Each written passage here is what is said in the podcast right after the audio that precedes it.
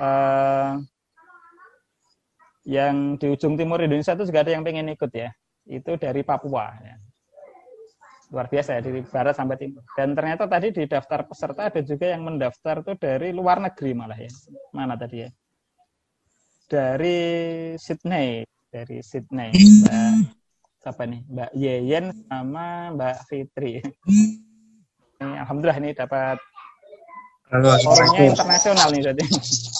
Jadi yang ikut bisa dari mana-mana. Alhamdulillah. Ya ini anggap aja uh, sisi positif ya dari pandemi ternyata forum kita bisa lebih banyak pesertanya. Tidak hanya dari uh, lokal sekitar Jogja bahkan tidak hanya dari Indonesia tapi bisa dari luar negeri. Alhamdulillah ya kita syukuri kita nilai secara positif ya uh, hal ini ya selanjutnya salawat serta salam semoga tetap tercurah pada junjungan kita Rasulullah Muhammad SAW serta keluarga sahabat tabiin tabi tabiin dan seluruh umatnya ya termasuk kita yang mengikuti risalahnya ya dan semoga nanti juga pada kaum muslimin sampai akhir zaman nanti. Amin. Baik rekan-rekan yang dirahmati Allah uh, insya Allah pertemuan kita malam ini sebenarnya sama dengan pertemuan kita biasanya kopdar rutin biasa yaitu uh, kita mengundang pembicara untuk berbagi kepada kita beberapa ilmu terkait uh, ilmu agama maupun ilmu bisnis ya sehingga harapannya kita bisa lebih baik lagi dalam uh, usaha kita. Jadi sama persis formatnya, jadi pembukaan, kemudian nanti ada tausiah dulu oleh Ustadz, ya, kemudian yang berikutnya kita bahas bisnis ya. Yang sedikit berbeda mungkin durasi, kalau offline itu biasanya kita sampai tiga jam ya. Nah kalau offline ini kita maksimalkan dua jam ya, karena kalau tiga jam uh, khawatirnya nanti yang ikut pakai handphone, handphonenya terlalu panas. Daripada nanti banyak out ya biasanya nah kita maksimal dua jam udah lama itu. Ya paling lama. Dan yang kedua kalau biasanya kalau secara offline itu kita ngate materi bisnis dulu ya baru materi kajian. Nah, kalau yang online ini kita balik ya. Kita kajian tausiah dulu baru nanti materi bisnis ya seperti itu ya jadi uh, ada dua materi yang kita bahas materi keislaman sama materi bisnis ya yang ini tiap pertemuan materinya eh, biasanya berbeda ya. Dan untuk pembicara malam hari ini eh, untuk materi bisnis akan disampaikan oleh Ustadz ya atau mungkin Mas ya tapi sebenarnya sudah bapak sih tapi masih muda. Mas Alfian Rendra dan untuk materi kajian keislamannya akan disampaikan oleh Ustadz Komarudin Ibnu Ali ya. Dan nanti untuk uh, tanya jawab kita buka, tapi uh, teknisnya tidak via kita kita buka sesi khusus tanya jawab, tapi modelnya nanti selama penyampaian materi silahkan bertanya di menu chat ya. Jadi ini ada menu chat di Zoom ini nanti bisa ditanyakan di situ dengan cara pertama sebutkan nama, kemudian dari kota mana ya, sekarang tinggalnya dan yang berikutnya isi pertanyaan ya. Dan nanti pembicara akan langsung menjawab sambil menyampaikan materi ya. Ya nanti kalau pertanyaannya banyak bisa dipilih mana yang lebih paling relevan ya. Tapi jika memungkinkan ya semoga bisa. Ini nggak ada. Itu ya. Jadi silahkan ya nanti sambil berjalannya acara boleh bertanya ya di menu chat yang sudah uh, ada di fitur Zoom ini ya. Baik uh, rekan-rekan yang dirahmati Allah, uh, kita masuk ke acara yang kedua, yaitu tausiah dulu kepada Ustadz Komarudin Ibnu Ali. Saya sapa dulu, Ustadz, bisa dinyalakan uh, mic-nya. Nah, Ustadz, Ustadz Komarudin mau share screen nggak? Uh, kalau papan tulis kelihatan nggak ya? Ya, dicoba aja. kalau share screen sudah saya allow, allow ini ya, sudah saya allow untuk ya nanti ya.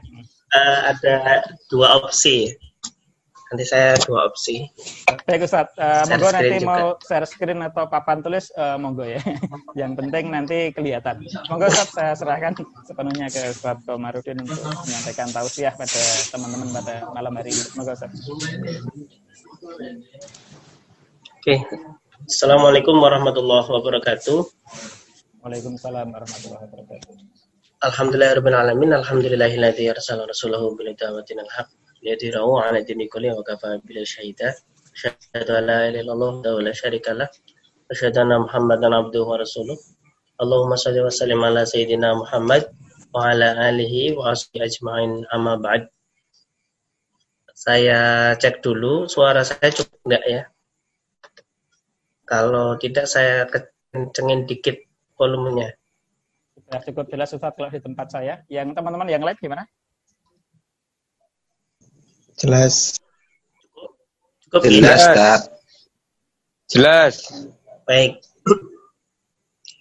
Eh, langsung saja. Alhamdulillahirrahmanirrahim.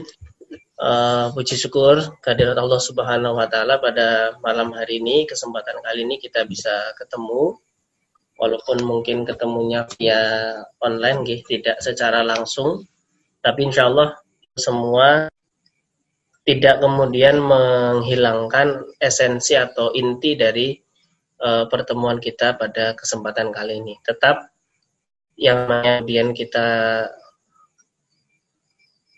berkumpul, insya Allah nanti ada barokahnya, ada manfaatnya, kemudian tetap juga ada pahala, yaitu salah satunya adalah pahala menuntut ilmu.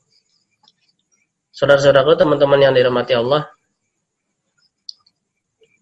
pembahasan kali ini seperti yang biasanya eh, kita singgung bagian bagaimana sebagai seorang wirausahawan atau sebagai seorang pengusaha yang kemudian menyandang gelar sebagai Abdullah atau hamba Allah Subhanahu wa taala maka tentu segala macam aktivitas kita baik personal ataupun kemudian berkaitan dengan usaha maka tidak boleh lepas dan tidak boleh uh, apa namanya tidak terkait jadi harus terkait dengan apa yang kemudian disebut sebagai syariat atau aturan dari Allah Subhanahu wa taala.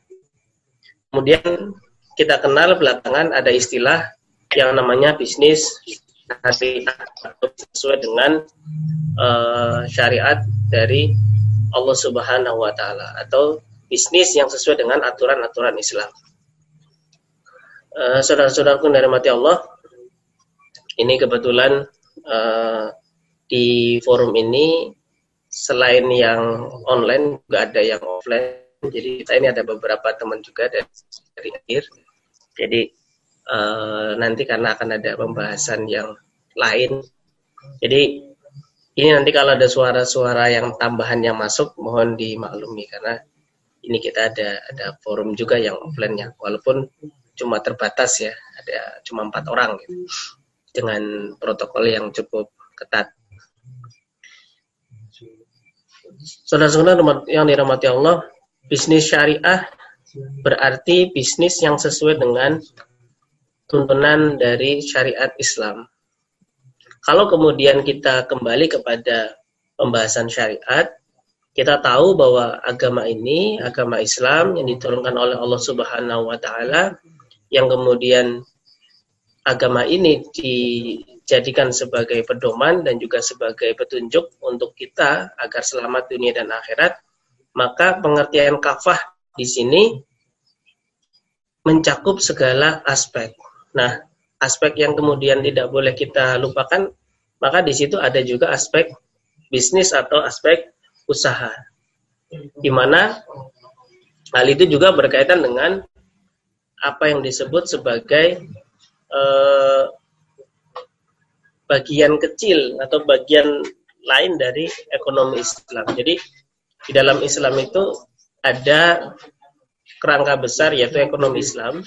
Nah, kemudian turunan-turunannya di dalamnya ada juga uh, usaha atau bisnis yang sesuai dengan syariat Islam. Di dalam Al-Qur'an Allah Subhanahu wa taala menjelaskan bahwa yang namanya uh, kita sebagai manusia di, di salah satu tujuan utama kita diturunkan atau di, diciptakannya manusia di muka bumi ini adalah untuk ibadah. Nah, maka perlu kita sambungkan atau perlu kita koneksikan usaha atau bisnis kita itu juga tidak boleh lepas dari peran serta kita dari tujuan awal kita diciptakan, yaitu menjadi Abdullah atau menjadi hamba Allah. Sehingga kita wajib ya, wajib menjadikan jalan usaha yang kemudian kita eh, jalani itu atau kita eh, laksanakan dalam keseharian itu sesuai dengan tuntunan dari syariah Allah Subhanahu wa taala. Sehingga tidak boleh sedikit atau sedetik pun di bagian kehidupan kita itu kemudian melanggar. Karena kalau kemudian melanggar atau tidak sesuai dengan tuntunan Allah Subhanahu wa taala, yang terjadi adalah bukan sesuatu yang halal atau yang toyib yang kita dapatkan, tapi juga yang buruk atau sesuatu yang mengarahkan kepada dosa. Ada dalam hadis riwayat Tabrani disampaikan bahwa waja'alna naharu ma'asya dan kami jadikan siang untuk mencari penghidupan. Jadi eh, maaf waja'alna naharu disebutkan dalam Al-Qur'an dan kami jadikan siang untuk mencari penghidupan. Siang dalam Tabrani disampaikan bekerja mencari yang halal itu suatu kewajiban. Sudah kewajiban beribadah. Jadi eh, teman-teman semua peserta eh, apa namanya ini hitungannya meeting ya peserta kajian dan juga eh, dan juga forum pada malam hari ini perlu kita ketahui bahwa bekerja mencari yang halal itu adalah sebu sebuah kewajiban sesudah kewajiban beribadah. Jadi yang namanya kewajiban tentu ada tuntunannya, tentu ada petunjuknya, kemudian di dalamnya juga ada uh, tata cara di mana kewajiban itu harus dilaksanakan atau harus dijalankan. Karena kita hidup kita yang utama di akhirat. Hidup kita yang utama adalah di akhirat. Jadi hidup yang kekal yang abadi itu di akhirat. Jadi kita jadikan kehidupan dunia ini adalah mengumpulkan bekal sebanyak-banyaknya untuk di akhirat nanti sungguh sesuatu yang sia-sia kalau kemudian aktivitas kita itu di dunia bukan dalam rangka e, menumpuk atau mengumpulkan amal atau mengumpulkan amal yang baik. Dalam surat Al-Asr disebutkan bahwa innal insana lafi husrin. Sesungguhnya manusia itu benar-benar di dalam kerugian. Kenapa kemudian disebut di dalam kerugian? Kita dalam hari misalnya, itu semua manusia memiliki jatah 24 jam. Nah, tapi di, di dalam 24 jam ini ada yang kemudian mendapatkan amal yang luar biasa balasnya surga, ada juga manusia yang dari 24 jam itu justru mendapatkan dosa yang sangat banyak. Itulah kenapa Rasulullah dan para sahabatnya memberikan contoh kepada kita bagaimana meniti detik demi detik di dalam kehidupannya itu dipenuhi dengan uh, amal baik, dipenuhi dengan berbagai macam amal soleh. Karena amal soleh menjadi uh, bekal juga menjadi penentu apakah hidupnya akan selamat kemudian masuk ke dalam surga atau kemudian masuk neraka. Nah untuk itu semua segala macam aktivitas kita agar kemudian kita tidak rugi maka dilanjutkan di dalam surat Al-Asr, ilal ladzina amanu wa amilus solihat. Jadi yang tidak rugi itu adalah kemudian ketika kita beriman, setelah itu kemudian iman itu dipenuhi dengan amal soleh. Nah, saudara-saudaraku yang dirahmati Allah, Ibnu Abbas radhiyallahu aku mendengar Rasulullah SAW bersabda, barang siapa yang merasakan keletihan pada sore hari, karena pekerjaan yang dilakukan oleh kedua tangannya, maka ia dapatkan dosanya diampuni oleh Allah Subhanahu wa taala pada sore hari tersebut. Hadis riwayat Imam Tabrani. Jadi bekerja atau berusaha itu mampu menggugurkan dosa. Apalagi khususnya terutama bagi yang bapak-bapak ya, bagi yang laki-laki karena bekerja itu adalah kewajiban maka gugur dosa-dosa karena melaksanakan kewajiban ini tentu harus dibarengi dengan usaha atau aktivitas yang sesuai dengan syariatnya. Bukan kemudian semata-mata bekerja yang tidak sesuai dengan tuntunan atau pekerjaan yang justru melanggar syariah. Karena kalau kita meyakini Islam itu kafah, Islam itu lengkap, maka kalau hanya sekedar mencari tuntunan bisnis, Islam itu ada. Kalau hanya mencari tuntunan sekedar berusaha, permodalan dan sebagainya, Islam itu ada. Kemudian eh, hukum-hukum yang lain. Kalaupun tidak ada, maka ada ketentuan-ketentuan yang lain, misalnya ada ada diambil dari ijma, ada diambil dari kias. Jadi intinya Islam sudah menyiapkan segala macam perangkat syariat, tinggal kita kemudian menggunakannya atau kalau kalau tidak tahu hukumnya kita bisa bertanya kepada yang lebih tahu agar aktivitas yang kita laksanakan itu memang benar sesuai dengan tuntunan dari syariah Allah Subhanahu wa taala. Karena sungguh sungguh menjadi sebuah kerugian yang luar biasa kalau kita hidupnya itu tidak sesuai dengan syariat. Maka kita tidak dihujah atau tidak akan memiliki alasan di hadapan Allah nanti ketika kemudian ditimbang amal perbuatan itu. Karena apa? Karena ilmu tentang syariah ini begitu begitu luasnya dan begitu begitu terbukanya kita apalagi saat ini kita bisa mempelajari dari banyak sumber nah, tentu pada saat ini kita tidak kemudian memiliki alasan kalau kemudian kita tidak bisa memiliki ilmunya karena terbuka peluang untuk e, mempelajarinya. Nah, teman-teman yang dari rahmat Allah terkait dengan pembahasan kafah tadi, selain kemudian uh, tadi mengatur mengatur urusan kita dengan Allah Subhanahu wa taala, Islam itu juga mengatur urusan dengan diri sendiri. Jadi di dalam aktivitas pribadi kita tidak boleh lepas dari uh, aturan Islam. Misalnya kemudian makan makanan halal, kemudian berpakaian yang menutup aurat, masuk di dalamnya ada akhlakul karimah. Nah, terkait dengan bisnis ini, maka ada satu aspek di dalam Islam yang mengatur urusan manusia dengan manusia lain. Sering disebut dengan aspek muamalah. Nah, di sinilah posisi bisnis syariah itu diatur. Jadi bagaimana hubungan manusia dengan manusia lain ini sesuai dengan tuntunan syariah Allah Subhanahu wa taala.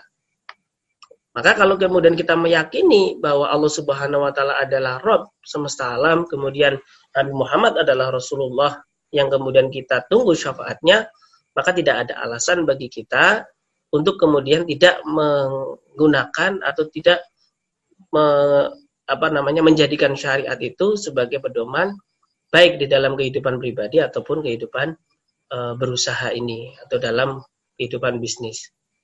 Karena tuntutan keimanan kita terhadap Allah Subhanahu wa taala ini kita harus hidup sesuai dengan apa yang sudah Allah uh, gariskan atau Allah sudah atur gitu ya. Maka ada celah ketika kemudian manusia tidak mau nurut aturan dari Allah Subhanahu wa taala.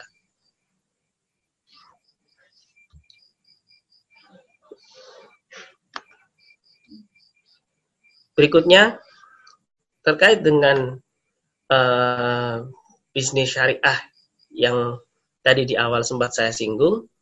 Jadi urusan urusan kita harus sesuai dengan tuntutan atau tuntunan syariat. Kita juga perlu me menjadikan orientasi yang benar dalam usaha kita. Jadi urusannya sering disinggung dalam beberapa kesempatan. Dan adalah tidak hanya mencari untung dan rugi atau urusannya tidak hanya urusannya dengan laba ataupun yang lainnya tapi urusan yang paling utama adalah aktivitas ini yang akan kita dapatkan ke depan adalah surga atau neraka. Nah, tentu kita mengharapkan bersama aktivitas yang kita lakukan ini ber, berakibat baik atau berakibat pahala. Sehingga tentu selain usaha kita itu untungnya banyak, labanya besar, mampu kemudian kita pakai dalam aktivitas ibadah, sehingga ke depan kita mendapatkan balasan pahala dari Allah Subhanahu wa taala dan dengan usaha-usaha kita itu kita mampu mendapatkan ridhonya dan mendapatkan surga dari Allah Subhanahu wa taala. Itu beberapa poin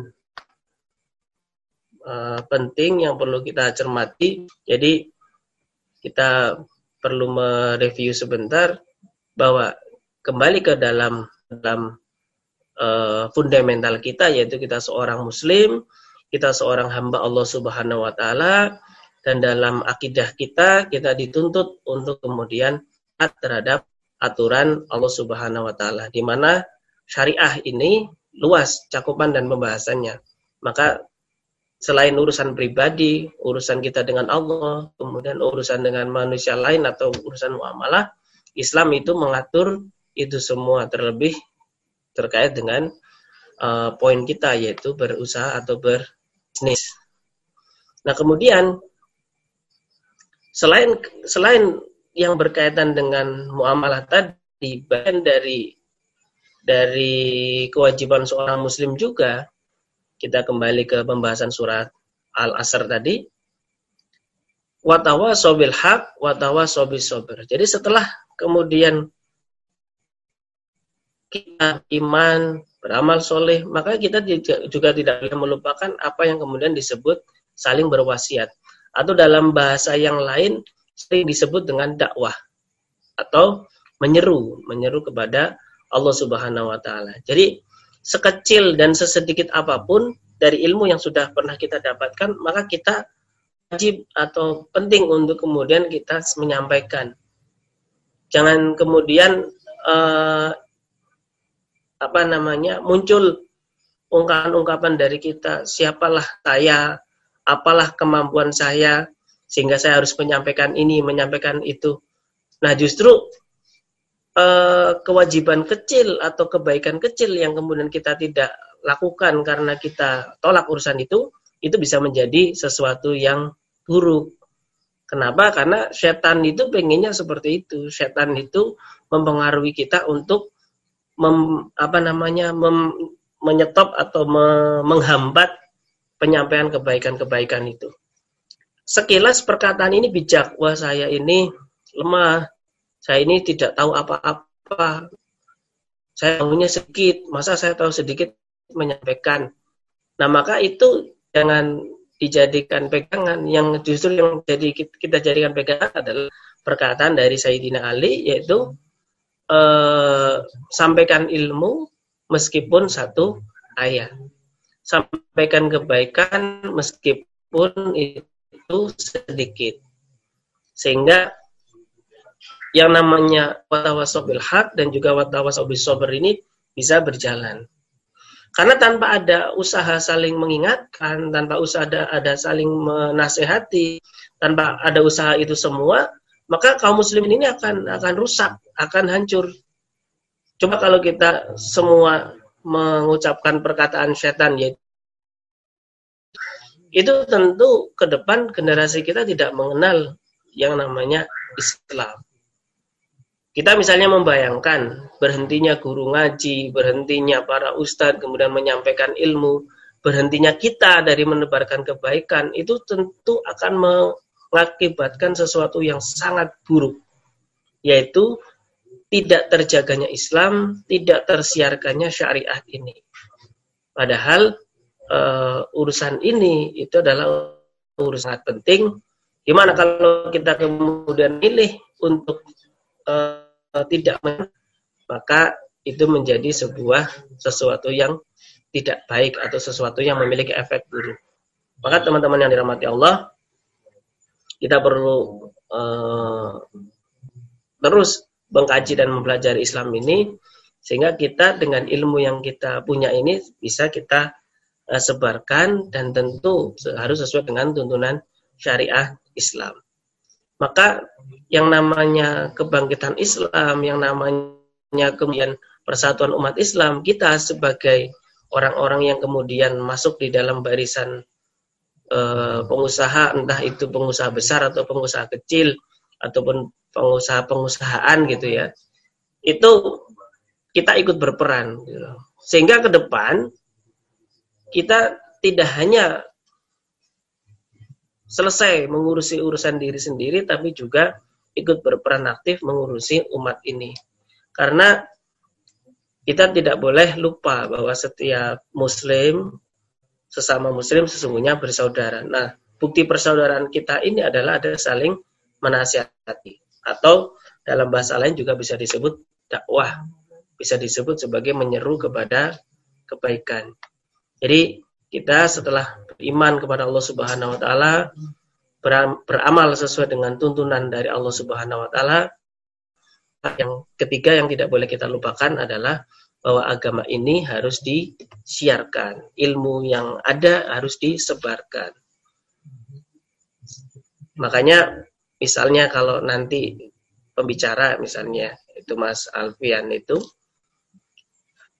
memiliki beberapa contoh itu nanti bisa ditanya ada produk-produk yang berkaitan dengan uh, syirka, produk yang berkaitan dengan uh, apa namanya uh, akad dan sebagainya. Nah, yang berkaitan dengan syariah mungkin juga depan bisa kita uh, bahas, bisa kita bedah seperti pada pertemuan-pertemuan sebelumnya di forum-forum sebelumnya.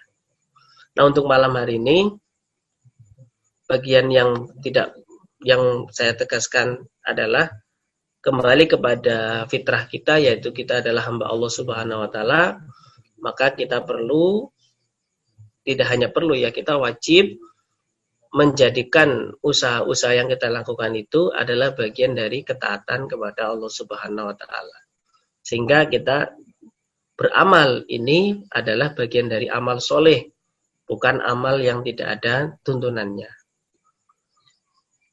Kalau tadi dari moderator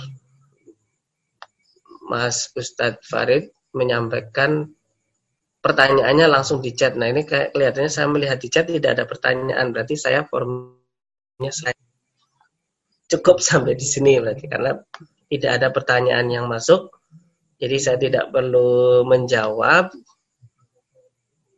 poin-poin yang saya sampaikan kelihatannya sudah keluar semua. Yang menghendaki materinya bisa uh, nanti saya kirimkan via PDF. Baik dari saya, mohon maaf atas segala kekurangan. Semoga menjadikan uh, apa namanya manfaat dan juga pegangan dan juga pengingat, terutama untuk saya pribadi dan juga untuk teman-teman peserta forum semuanya. Akhir kata, Assalamualaikum warahmatullahi wabarakatuh. Waalaikumsalam warahmatullahi wabarakatuh. Baik, terima kasih Ustaz Komarudin yang sudah menyampaikan uh, pada kita semua ya. Semoga apa yang beliau sampaikan ini bisa menjadi renungan bagi kita dan kita bisa mempraktekkan apa yang tadi sudah beliau sampaikan ya bahwa dalam berbisnis ini bagaimana kita bisa sebisa mungkin terikat pada aturan-aturan agama kita yaitu agama Islam. Jadi uh, itu yang barangkali sangat penting untuk kita ingat bahwa ya kita jangan sampai sebagai kalau kita mengaku pengusaha ya apalagi muslim jangan sampai sama dengan pengusaha yang tidak muslim ya. Apalagi malah lebih buruk ya daripada penjual yang agamanya berbeda ya. Jadi sifat-sifat kita sebagai pengusaha ya tata cara melayani pembeli ya termasuk juga tadi beliau tadi sempat singgung tata cara bisnis juga ya tadi beliau sempat menyinggung ada sirkah dan sebagainya tentu kita harus lebih baik daripada orang yang uh, tidak pernah belajar Islam. Jadi ini ibaratnya kalau tadi beliau sempat menyinggung dakwah ya, kita menjadi penjual itu yang seperti Rasulullah ya. Kalau di masa Rasulullah, Rasulullah uh, waktu itu bahkan sebelum beliau diangkat menjadi nabi ya, itu kalau berbisnis itu dikenal uh, dikenal jujur ya. Jadi tidak pernah berbohong terhadap produk, terhadap uh, ini ya cacat produk dan lain sebagainya. Beliau tidak uh, membohongi ya, membohongi pembeli ya. Nah ini saya pikir sangat penting untuk kita ingat ya, apalagi uh, di masa seperti sekarang ekonomi sedang sulit ya, jangan sampai kita menghalalkan segala uh, cara gitu ya. Baik ini uh, Ustadz Alfian nampaknya uh, di jalan, tapi beliau uh, insya Allah akan mengisi kita via handphone. Jadi nanti yang nge-share uh, yang nge-share bukan PDF ya, PowerPoint-nya insya Allah saya. Uh, yang nge-share PPT-nya saya, kemudian nanti beliau yang mengisi ya. Karena posisi beliau ternyata dalam perjalanan, mungkin nanti beliau videonya kadang wajahnya kadang, kadang off ya, ya.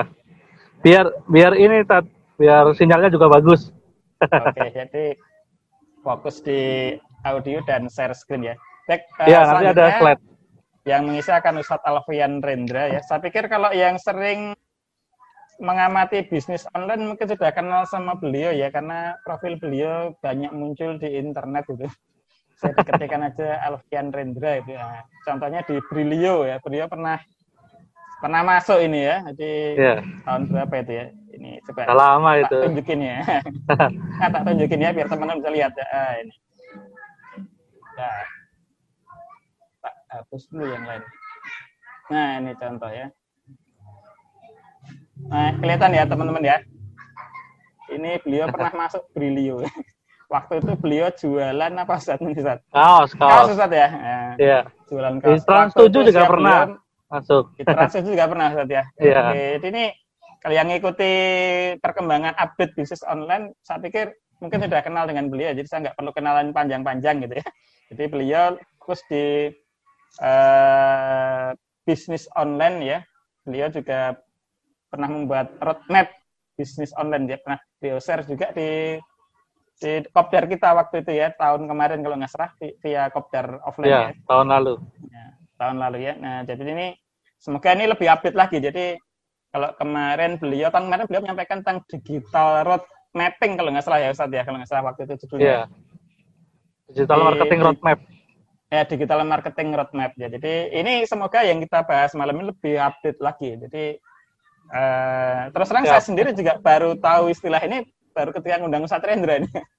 Jadi saya menganggap panel itu sudah canggih Ustaz. Ternyata ada yang lebih nah. canggih lagi ya. Jadi itu teori 100 tahun ya. yang lalu. 100 tahun yang lalu Ustaz ya. Padahal kita udah nganggap itu sangat panel. Oh gitu ya. Sangat canggih banget itu ya funnel iya. dan kan wakanya hebat sekali nih. Kita aja belum menguasai banget tentang ilmu funnel. Ternyata ada yang lebih update lagi, lebih baru lagi. Nih, saya pikir ini kita sebagai pengusaha muslim perlu untuk update ya, biar kita juga bisa uh, nanti meningkat kemampuan kita dan syukur-syukur ya harapan kita kalau omset meningkat, profit meningkat, sedekahnya juga meningkat Ustaz ya. Amin. Bukan gaya hidupnya yang meningkat ya. Bukan ya. hanya gaya hidupnya yang meningkat, tapi juga sedekah kita juga uh, meningkat harapannya seperti itu. Baik, jadi forum kita gratis, jadi nanti bayarnya via sedekah di silakan bebas ya di mana-mana. Di masjid dekatnya boleh, di panti asuhan dekat rumahnya monggo silahkan ya. Atau di lembaga-lembaga donasi yang lain silahkan. Karena prinsip kita adalah bagaimana kita menjadi pengusaha muslim, omset meningkat, profit meningkat, sedekah kita juga meningkat. Baik, selanjutnya saya persilakan pada Ustadz Rendra untuk mengisi forum kita pada malam hari ini. Secukupnya Ustaz, monggo dipersilahkan. Dan nanti teman-teman bisa langsung tanya di forum chat ya. Dan nanti Ustaz Alfian ya. uh, bisa langsung menanggapi. Baik, Tapi slide-nya dibagikan juga boleh. Oh, baik Ustaz. Baik. Di... Tadi ada yang tanya juga tadi. Okay. Dibantu, Pak. Baik, saya dibagikan slide-nya aja. Uh, baik, baik. Ini saya Oke, sambil saya ini ya, sapa ya teman-teman. Oke, Oke, bismillahirrahmanirrahim. Assalamualaikum warahmatullahi wabarakatuh. Alhamdulillahirabbil alamin. Asyhadu alla ilaha illallah wa asyhadu anna Muhammadar Rasulullah. Allahumma shalli ala Muhammad wa ala ali Muhammad. Uh, marilah kita awali forum kajian hari ini. Mungkin tadi sudah diawali juga dengan bacaan basmalah bersama-sama. Semoga apa yang kita lakukan ini berkah dan bermanfaat untuk dunia dan akhirat. Amin. Sebelumnya perkenalkan nama saya Muhammad Alfian Rendra Saputra. Panggil saja Mas Alfian Rendra. Mas Rendra boleh. Kalau lebih lanjutnya cari aja di YouTube ya Alfian Redra mungkin nanti tahu saya itu ngapain aja. Ya saya daily vlognya adalah gitu. Perjalanan saya.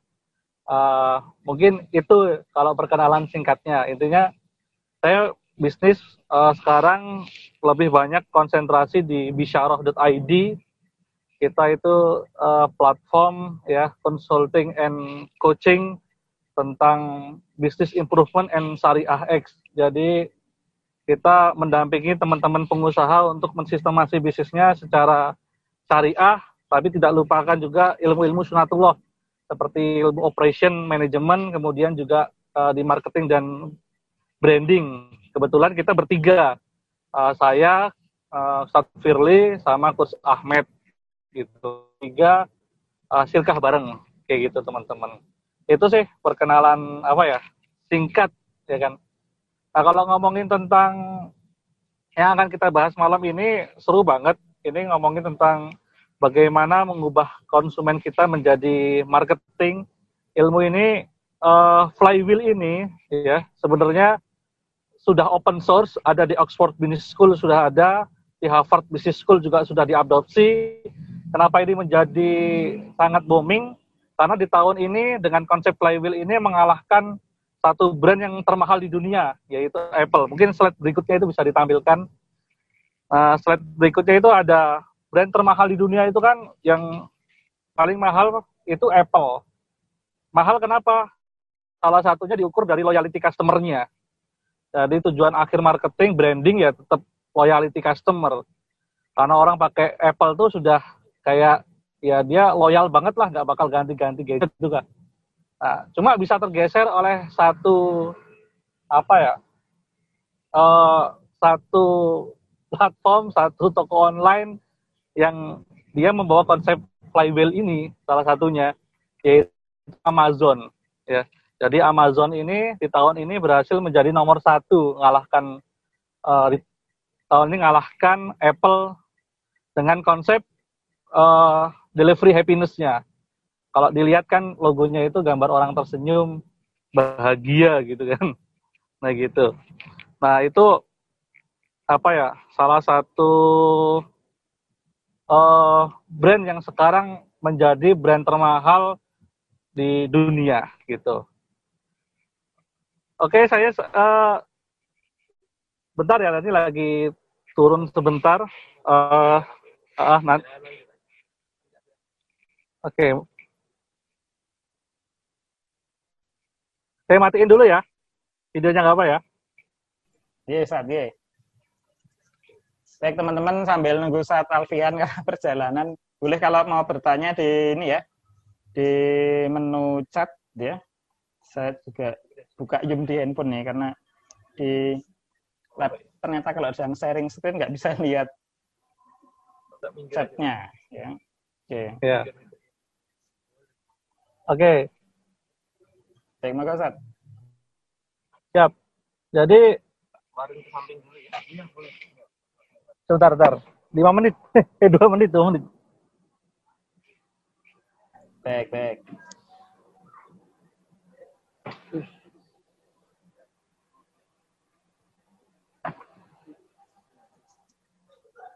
Baik teman-teman sambil nunggu yang lain ya. Jadi alhamdulillah ini uh, forum kita uh, diikuti oleh berbagai macam peserta dari seluruh Indonesia dan juga luar negeri alhamdulillah. Dan nanti mohon untuk berkenan ngisi feedback ya biar forum kita bisa lebih baik lagi. Biar nanti forum-forum kita bisa lebih berkualitas lagi ya. Iya, iya. Dan pertanyaan bisa di menu chat ya, di menu chat yang ada di kalau pakai laptop harus di kalau pakai handphone harus dimunculkan ya di menu chatnya ya, enggak defaultnya nggak kelihatan soalnya. Kalau di laptop langsung kelihatan. Nah, harus uh, mungkin bisa raise hand ya terus ini ya. Nah, kayak gitu ya. Sehingga tahu kalau ada penanya nih. Ada kemudian nanti ketik tulisan apa pertanyaannya.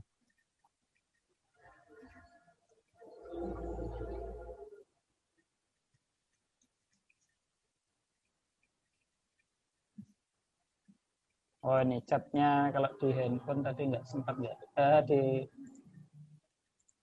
di online nggak kelihatan. Ah, sekarang baru kelihatan. Oh ya, ini PDF-nya Ustadz Komar sudah dikirim ya. Eh, di menu chat ya. Judulnya bisnis syariah ya. Bisa di bisa di download ya. Uh, dan nanti mungkin saya backup di di grup WA ya biar uh, siapa tahu ada yang belum uh, masuk ya. Baik, ini ada, ada satu pertanyaan ya. Uh, nanti kita baca untuk Ustadz Rendra ya. Uh, cocok untuk pemula dari Bapak Sopian. Ya. Baik, nanti tolong ditambah kotanya ya, biar kita lebih kenal. Kalau Jogja, syukur-syukur bisa ikut kopdar offline-nya besok ya. Kalau yang luar kota ya online ya, kecuali mau ke Jogja. Baik, silahkan ada pertanyaan yang lain bisa via chat ya.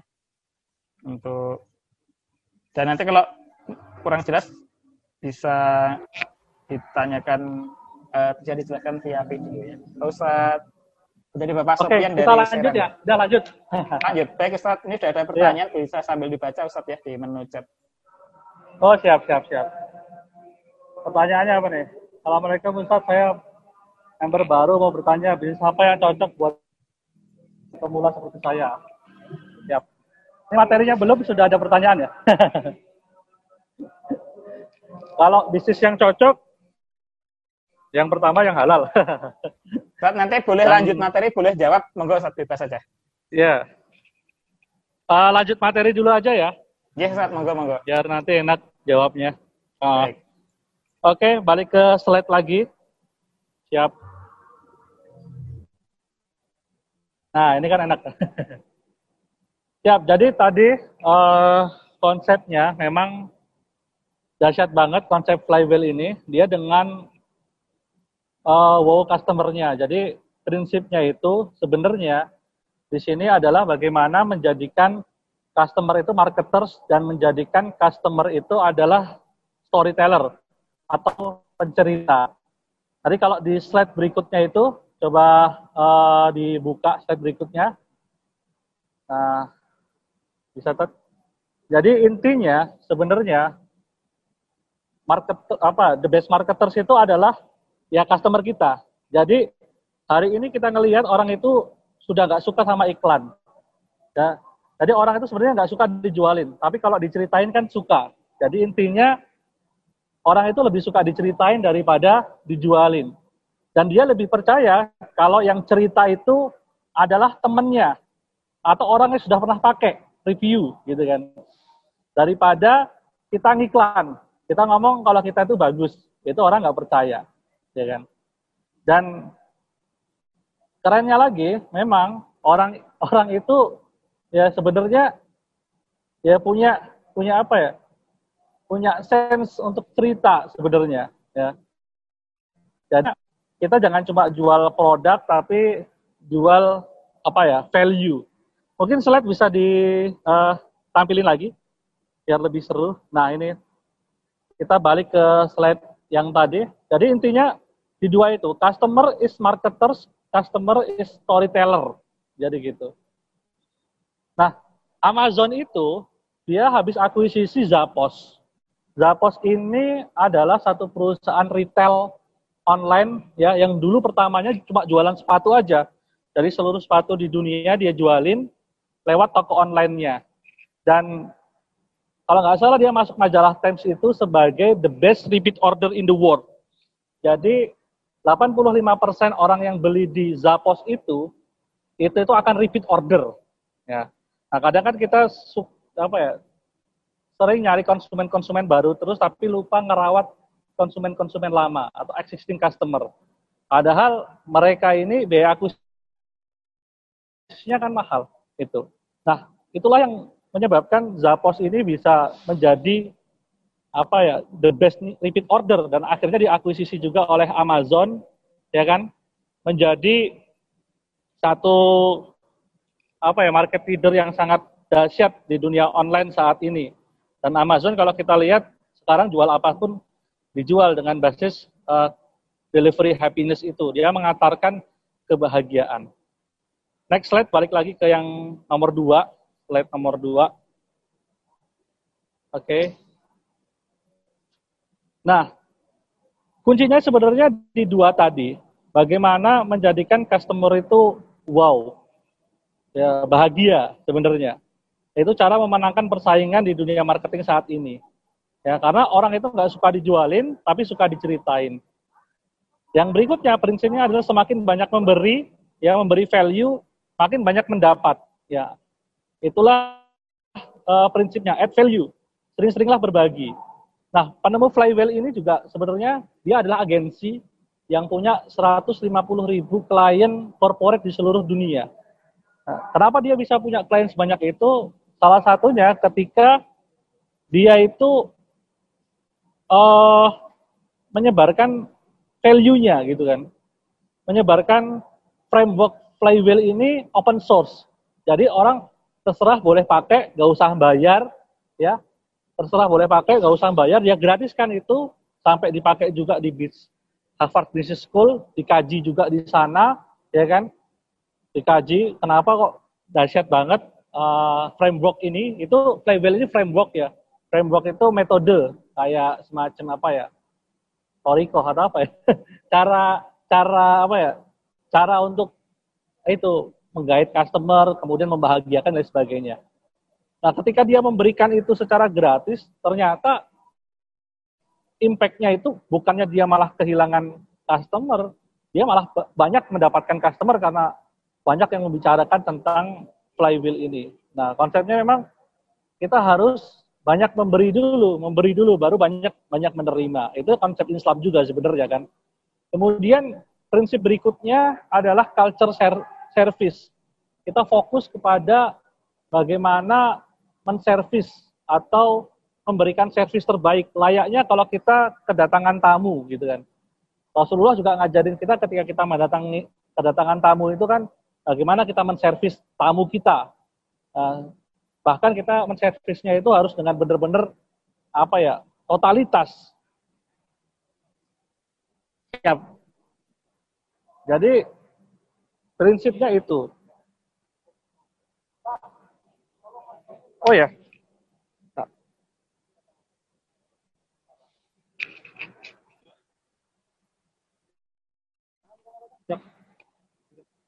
Oke, okay, uh, eh, balik ya, dulu, apa -apa. balik lagi. Jadi kuncinya itu adalah di customer service tadi. Bagaimana orang yang datang ke tempat kita walaupun dia belum beli, kita layaninya selayak dia ini adalah tamu. Jadi intinya seperti itu. Dan itu culture service ini bukan sebagai gimmick ya, tapi benar-benar menjadi mindset yang harus kita sebarluaskan ke seluruh tim. Jadi definisi dari customer sendiri itu bukan hanya yang beli, yang belum beli, tim kita, ya, kemudian supplier kita, ya kan, orang yang melihat iklan kita, yang dia tanya-tanya dulu, walaupun belum beli, itu customer sebenarnya. Nah, ini kita harus redefinisi customer. Jadi customer itu bukan hanya orang yang tadi yang beli tok, tapi benar-benar konsumen ini adalah tim, partner, supplier, user, ya. Dan mereka yang sudah tertarik tapi belum beli itu termasuk uh, dari customer kita. Nah ini adalah mindsetnya dulu. Mindsetnya bagaimana kita melayani mereka selayaknya ketika kita melayani seorang tamu atau ketika keluarga kita bertamu. Nah, itu mindset utamanya. Jadi orang itu akan cenderung dia beli kepada orang yang kenal atau dia pernah dapat experience menyenangkan ya. Walaupun produknya itu baik, produknya keren, tapi kalau dia dilayaninya dengan jelek, dengan tidak menyenangkan, ya pasti orang akan nggak mau, ya kan? beli produk itu. Dia akan beralih kepada orang yang walaupun mungkin produknya biasa-biasa aja, tapi karena dia dilayani dengan baik, ya punya pengalaman yang baik, experience yang baik sama penjual ini, ya dia akan datang ke sini. Pernah nggak teman-teman ngerasain ya ada ada toko ada dua toko yang satu jual lebih mahal, yang satu jual lebih murah. Tapi balik lagi ke toko yang lebih mahal ini, gara-gara cuma karena kenal sama customernya, sama apa namanya, sama yang punya. Cuma gara-gara pernah dapat hadiah dari sana. Yang di toko sebelah nggak pernah ngasih hadiah. Toko sebelah nggak pernah nyapa. Toko sebelah cuek. Nah, cuma gara-gara kayak gitu, dia walaupun lebih mahal, nggak apa-apa. Nah, itu intinya di situ. Nah, next, start. Okay. Next slide. Nah, yang perlu kita rawat itu bukan hanya kita mencari customer baru. Jadi kita kadang itu kan sibuk mencari customer baru tapi lupa dengan customer lama. Padahal biaya untuk akuisisi satu customer itu ya lumayan mahal.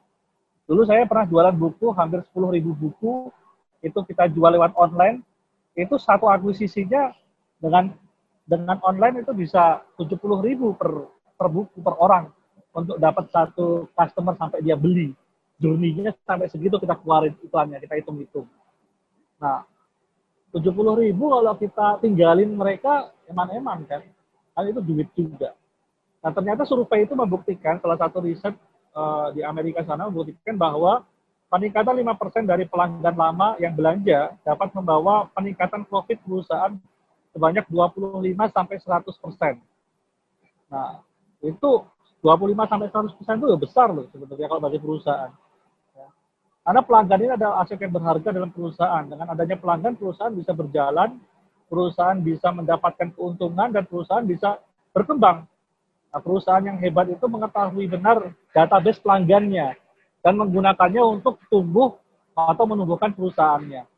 Nah, bagaimana kita merawat existing customer, orang yang sudah pernah berinteraksi dengan kita, kita riayah, kita apa ya riayah bahasanya kita benar-benar uh, rawat gitu loh. Kita openi gitu. Nah ini kunci, salah satu kuncinya. Uh, lanjut kan. Next slide. Nah, kalau kita lihat konsepnya itu sebenarnya mindsetnya beda sama panel. Kalau panel itu kan kita menawarkan ke seribu orang, 100 tertarik, ngeklik, dia masuk ke WA, ada 10 beli satu misal kayak gitu dari 10 yang ngelihat iklan dan itu benar-benar kita nyari closingan terus ya kan nyari uh, closingan terus tapi kalau di panel itu fokus kita di yang tengah itu CRM CRM itu apa sih customer relation management yang itu tumbuh flywheel itu kan sebenarnya kalau bahasa harfiahnya itu roda gila ya roda yang menggelinding terus ya kan Nah, kuncinya di apa? Ingat prinsipnya tadi. Marketer, apa? Customer is marketers. Customer is the best storyteller. Ya. Mereka adalah promotor terbaik. Mereka adalah the best marketing terbaik. Ya. Hari ini orang nggak percaya iklan. Tapi kalau cerita, mereka percaya. Apalagi yang cerita temannya. Ya kan? Mereka lebih percaya apa namanya diceritain teman daripada kita yang langsung ngomong produk kita bagus. Nah kuncinya tuh di CRM tadi, di tengah ini. Customer Relation Management yang selalu tumbuh. Nah, di flywheel sendiri itu dibagi tiga bagian. Ada attract, engage, dan delay. Itu intinya. Attract itu bagaimana kita mengikat, apa ya, menarik mereka, memikat mereka, ya, dengan satu program dan konten-konten tertentu ya sehingga mereka mau untuk mengfollow kita, mengengage dengan kita, nge nomor kita kayak gitu kayak gitu. Kemudian di engage itu bagaimana kita yang sudah masuk itu kita rawat, kita selalu terhubung dengan mereka, ya, selalu terhubung. Ya, makanya nanti di situ program-programnya konten-konten engagement itu lebih ke kalau kontennya lebih ke daily vlog, lebih konten-konten apa ya yang update lah. Ya setiap hari uh, mengabarkan kamu di mana dengan siapa sedang berbuat apa. Karena salah satu apa ya orang sekarang itu konten yang paling disukai itu adalah vlog, ya kepo. Jadi orang itu ke media sosial itu sebenarnya punya tiga tujuan, tiga tujuan utama. Yang lainnya itu tambahan. Yang pertama mereka itu ke media sosial itu pengen ngepoin. Kalau teman-temannya itu ngapain, ya itu daily vlog ya yang kedua mereka itu cari hiburan makanya konten-kontennya yang fun menghibur kemudian juga konten-konten yang konten-konten yang ya itu lebih banyak ke fun-nya sih hiburan entertain lah. Nah, yang berikutnya orang itu ke sosial media itu karena mencari berita informasi mencari edukasi. Itu tiga itu sebenarnya. Urutannya dari pertama daily vlog itu. Nah kemudian yang terakhir itu di like di like ini di atasnya puas. Kalau kita janji kita itu mau ngasih coklat terus kita kasih coklat itu ya kita memuaskan dan kita servis dengan baik memuaskan tapi ketika kita janji ngasih coklat terus kita kasih kartu baju plus kita anterin dengan ramah, dengan kasih kejutan, kira-kira orang puas nggak? Wah, itu sangat-sangat puas. Di like itu levelnya itu ya ekspektasi plus satu. Jadi dia terkejut, menimbulkan efek wow, wow customer tadi. Sehingga menurut penelitian ketika orang itu terkena efek wow tadi, dia akan bercerita. Intinya gitu. Wow itu bisa jadi jelek, bisa jadi baik ya.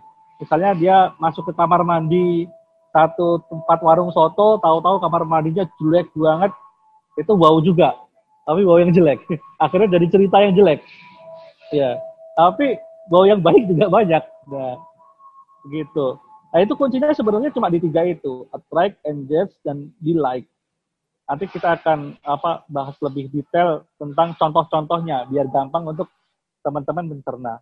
Next start mungkin.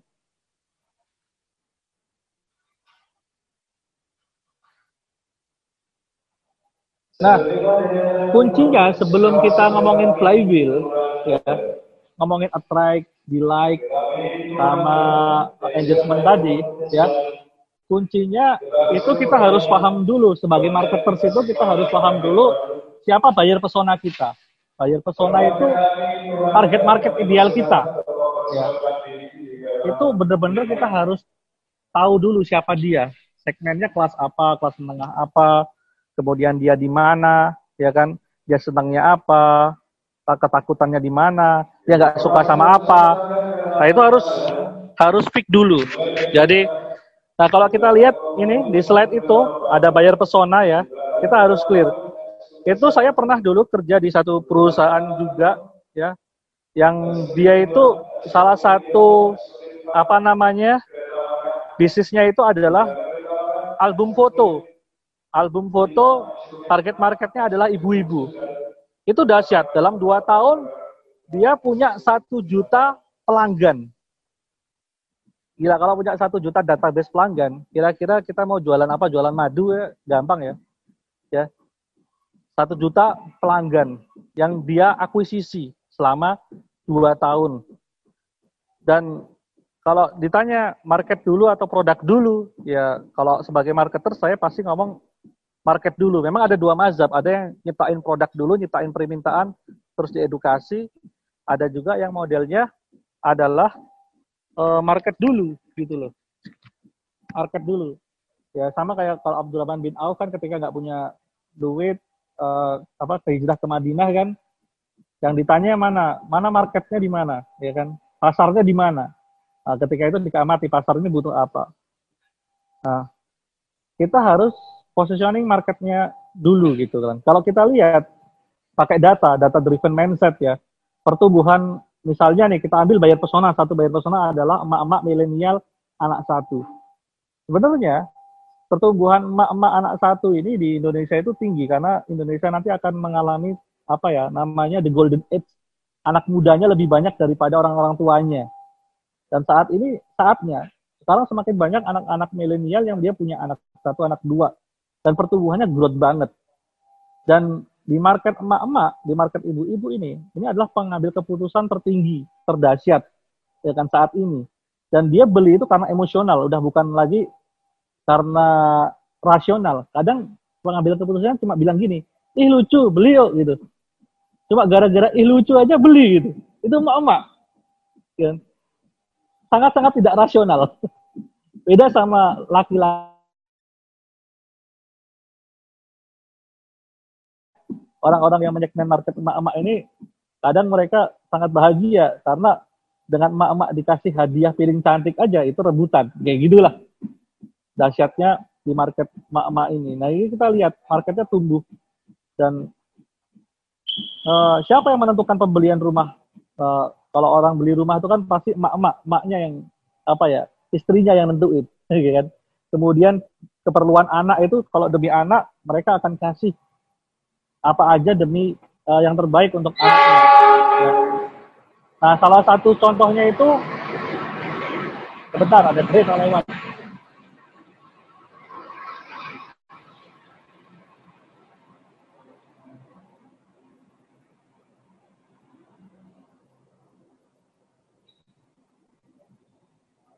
Jadi salah satu contohnya itu uh, saya kemarin ketemu marketingnya Hafiz Dol. Hafiz Dol itu dijual cukup mahal loh. Minimal sejutaan. Uh, sampai ada yang tiga jutaan untuk Hafiz apa namanya Hafiz Gold itu uh, sampai tiga jutaan. Tapi ya laku-laku aja. Mereka bikin arisan sampai bikin arisan ya. Yang dijual apa sih? Ternyata nggak jual nggak cuma jual bonekanya tapi ternyata jual emotional value-nya. Nah coba next uh, next slide nah ini teman-teman harus isi nanti ya. Uh, dari umur sampai teman-teman tahu apa namanya kesukaannya bencinya di apa. Next step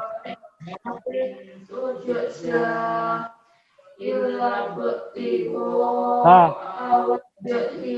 Nah di sini kita harus paham betul siapa target market kita untuk Hafiz ini ya kan next step Nah ini contohnya kita bikin konten uh, ada rational value, ada namanya emotional value. Yang di baris kiri itu fitur produk itu masuknya rational value. Nah, visual tadi kan ada new design, fiturnya ada bahasa Inggris, bahasa Indonesia, interaksi sesama Hafiz, Hafizah, 114 surat, ada murotal 30 juz, ada kori anak 30 juz, ada ayo ngobrol, cerita Nabi 25 Nabi, game asal husna dan macam-macam. Nah, di sebelahnya itu ada pain and gain. Pain and gain itu apa? Ketakutan, kesengsaraan. Orang itu kan bergerak itu karena dua hal ini sebenarnya. Ya, karena takut menghindari neraka atau pengen surga. Nah, pain gainnya ibu-ibu anak satu tadi apa? Painnya. Ternyata dia itu takut kalau anaknya itu nggak bisa hafal Quran. Anaknya itu jauh dari Al-Quran, nggak kenal nabinya, karakternya jadi buruk Takut ketika ketinggalan zaman anaknya. Jadi bodoh, terus memalukan. Takut anaknya itu buta huruf, kemudian ketagihan gadget, ya kan, pajak YouTubean, kecanduan, ya, kena bibit hedonisme, ya kan. Uh, ternyata pelajaran sekolahnya cuma ngasih pelajaran agama dikit, ya. Orang selalu sibuk kerja, terus ngejar materi, ya orang tuanya dia takut anaknya terlantar, gagal jadi orang tua dia takut. Kemudian dia takut uh, anaknya itu membangkang. Itu ketakutannya. Itu emosional. Nah keinginannya apa? Hope-nya harapannya surganya. Ya orang tua pengen anaknya lebih cinta Quran uh, bisa menghadapi arus globalisasi 4.0 ya kenal nabinya sama rasulnya jadi soleh solehah anaknya bisa hafal Quran jadi calon pemimpin masa depan ya tumbuh berkarakter ya. Demi masa depan anak pokoknya dikorbankan lah semuanya. Nah, bekal investasi dunia akhirat amal jariah. Itu gainnya. Nah dari ini setelah kita petakan rational value dan emotional value pain and gainnya tadi akhirnya dari sini jadilah satu konten. Konten marketing yang mana bahasa marketing kita ini sesuai dengan pain and gain mereka ketakutan dan emotional value mereka karena penelitian mengatakan 80% orang beli itu karena emosi, apalagi perempuan, bukan karena rational value. Makanya nggak cuma jualan fitur. Kalau kita cuma jualan, Mas mau nggak ini ada buku, ya kan? Buku bagus banget, fiturnya gini-gini gini. Orang paling tertarik akan membandingkan fitur-fitur yang lain. Tapi ketika kita bangun cerita di situ, Mas, ini buku ini ternyata bisa bikin anak kita jadi soleh loh. Ya kan? Termasuk Hafiz Dal tadi. Ya kan? Yang dijual itu apa? Bukan sekedar habis dolnya. Habis dolnya itu masuk boneka harga satu juta. Boneka harga 3 juta. Mahal banget. Tapi yang dijual ke ibu-ibu itu apa? Yang dijual ke ibu-ibu adalah ya boneka ini bisa apa ya bisa membantu anda untuk menjadikan anak anda ya soleh soleha gitu gitu bisa membantu anak anda itu apa agar tidak kecanduan YouTube. Itu yang dijual. Itu yang distorikan. Itu yang diceritakan. Dan itu yang cerita dibangun dibangun memang. Nah uh, next start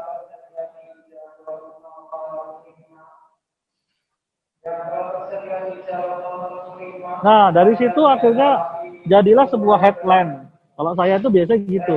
Bikin konten itu setelah tahu riset siapa marketnya, saya bikinin, cariin pain gainnya. Saya lihat perilaku konsumennya. Kemudian saya bikinin headline-nya. Nah, headline seperti ini. Misalnya, bisnis boleh gagal, mendidik anak jangan sampai. Ini contoh headline itu judul ya. Nanti cikal bakalnya caption uh, dan copywriting lain-lain. Bisnis boleh gagal, mendidik anak jangan sampai. Ini kira-kira masuk di apa? Headline apa? Headline pain kan, kesakitan. Ya, bisnis boleh gagal, mendidik anak jangan. Ini target marketnya ibu-ibu, bapak-bapak yang dia sibuk dengan bisnis sampai anaknya lupa gitu kan. Nah, misalnya mendidik anak kok coba-coba, ini kan iklan juga ya. gitu. Yakin mau ngebiarin anak gitu aja misalnya gitu headline-nya. Hanya 30 menit sehari menentukan 30 tahun kemudian. Beneran sayang anak itu main fine-nya. Wah kacau anak saya kok youtubean terus. Itu misalnya judul iklannya. Nah ketika orang kena ada judul iklan seperti itu misalnya ibu-ibu dapat iklan wah kacau anak saya youtubean terus. Kan itu mereka kerasa banget tuh iklan.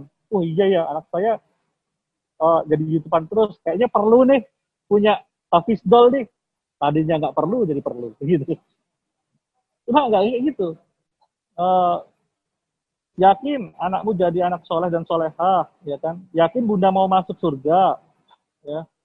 Jangan sampai gagal jadi orang tua ya. Yakin anaknya terus terus menerus dikasih gadget. Uh, misalnya uh, headline-nya rahasia bentuk pribadi anak soleh sejak dini, ya kan? Dicari bunda yang peduli anaknya, ya kan? Kalau dari kecil nggak bisa ngaji, apalagi nanti. Nah kayak gitu-gitu headline-headline. Itu yang disebut hot button. Hot button itu tombol ketika dipencet, ya kan? Dia eh, akhirnya related dengan problemnya dia. Karena sebenarnya orang itu peduli dengan problemnya, tapi nggak peduli dengan apa yang kamu jual atau solusimu, yaitu peduli dengan problemnya. Ketika kita bisa mengingatkan buttonnya, memencet tombol problemnya, dia akan, oh iya, aku punya masalah ini. Ini solusi banget buat masalah gue gitu kan. Karena uh, menurut penelitian, kenapa produk tidak laku, itu salah satu nomor satu itu karena produk ini tidak dibutuhkan market. Jadi prinsip pertama yang tadi jawab produk tadi, ya produk apa yang yang yang bagus ya produk yang dibutuhkan market. Makanya Abdurrahman bin Auf tunjukkan aku pasar. Amati saja pasarnya. Sekarang pasar yang lagi tumbuh siapa? Ya. Kalau ngomongin pasar yang yang lagi tumbuh, yang nggak terkena dapat COVID ya kelas menengah A dan B. Bahkan di dua di saya ketemu sales mobil Toyota kemarin, dia ngobrol penjualan Alphard di 2020 ini di Juli ini itu tertinggi di antara mobil-mobil yang lainnya. Bayangin Alphard Kemudian saya ketemu juga salah satu marketers di apa namanya Amplas, dia bilang banyak loh di pas Covid ini yang beli baju sehari langsung 20 30 juta, ada yang 15 juta. Nah, kelas-kelas itu nggak nggak kena Covid. itu kelas menengah itu ya mereka masih punya duit lah untuk beli. Itu kalau mau ngomongin nanti segmentasi gitu kan. Nah itu harus amati pasarnya. Makanya data driven mindset ini penting. Kalau kita beragama pakai dalil, kalau kita berbisnis pakai data, ya kan? Harus punya data. Data itu ya ya ayat kauniyah kan? Yang bisa kita lihat gitu kan bisa kita amati nah ini yang apa produk dulu atau market dulu ya kita lihat marketnya dulu kita cariin ibu-ibu tadi nah kalau kita punya database ibu-ibu tadi misalnya satu juta database kayak kira-kira ibu-ibu tadi kebutuhannya nggak cuma Hafiz doll kan? Nggak cuma album foto kan? Hafiz doll dia butuh ya kan? Apalagi dia kebutuhan ibu-ibu itu apa? Kosmetik dia butuh madu dia butuh. Pokoknya madu anak biar nggak biar susah makan nggak susah makan dia bisa. Itu kita mau grab untuk beli apa aja bisa. Itulah yang dilakukan Amazon. Kalau kita lihat Amazon tuh jualannya apa apa apa sih? Semua dijualin kayaknya ya semua kebutuhan ada tuh di Amazon. Lu mau apa solusinya ada di Amazon. Saking dahsyatnya kan? Karena dia fokus di market di CRM tadi. Dia satu orang customer ini nggak cuma beli madu tok loh dia bisa jual beli apa aja. Jadi fokusnya bukan di produknya. Kita punya marketnya kita cariin produknya. Gitu sih. Next step mungkin Nah, balik lagi ini fokusnya yaitu di CRM tadi teman-teman ada attract, engage, dan delay. Kuncinya di tiga itu. Uh, fokusnya di CRM. Next step, next aja. Biar tuh diskusinya mungkin agak panjang nanti. Nah, ini contoh program attract. Apa attract? Attract itu artinya menarik atau memikat ya. Buatlah program atau konten-konten untuk menarik konsumen baru. Targetnya adalah new customer. Ya, menimbulkan perasaan apa ya? penasaran. Ya, wow, membuat konsumen itu bercerita tentang kita. Kuncinya di situ sih. Nah, misal kayak di Jogja itu ada namanya apa itu tengkleng sumsum itu itu kan dulu sempat viral ya itu bikin orang bercerita kenapa viral karena dia menimbulkan efek wow jualan sumsum cuma apa namanya tiga belas ribu rupiah gede banget. Dulu mangkok mangkoknya tuh wow isinya gede. Kemudian di di apa ya di Samarinda itu ada namanya buah sultan. Yang harganya itu ya itu bisa dilihat tuh buah sultan itu. Wah Sultan tuh apa jutaan ya kan? Cuma dapat dikit gitu kan. Uh, itu salah satu salah satu strategi apa ya ada salah satu teman itu dia toko buah segmen kelas menengah ke atas ibu-ibu Cina ya. Dia pakai jurusnya itu tadi attract-nya bikin apa ya bikin viral. Emang ada yang beli buah 155 juta?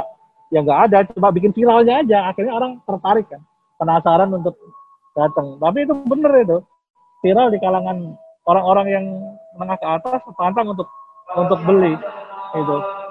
Kemudian ada juga itu kalau pernah lihat uh, cake ya cake dengan taburan Oreo Supreme ya wah itu Oreo Supreme itu kan dahsyat tuh berapa harganya 500 ribu cuma dapat tiga itu sultan tenan gitu kan.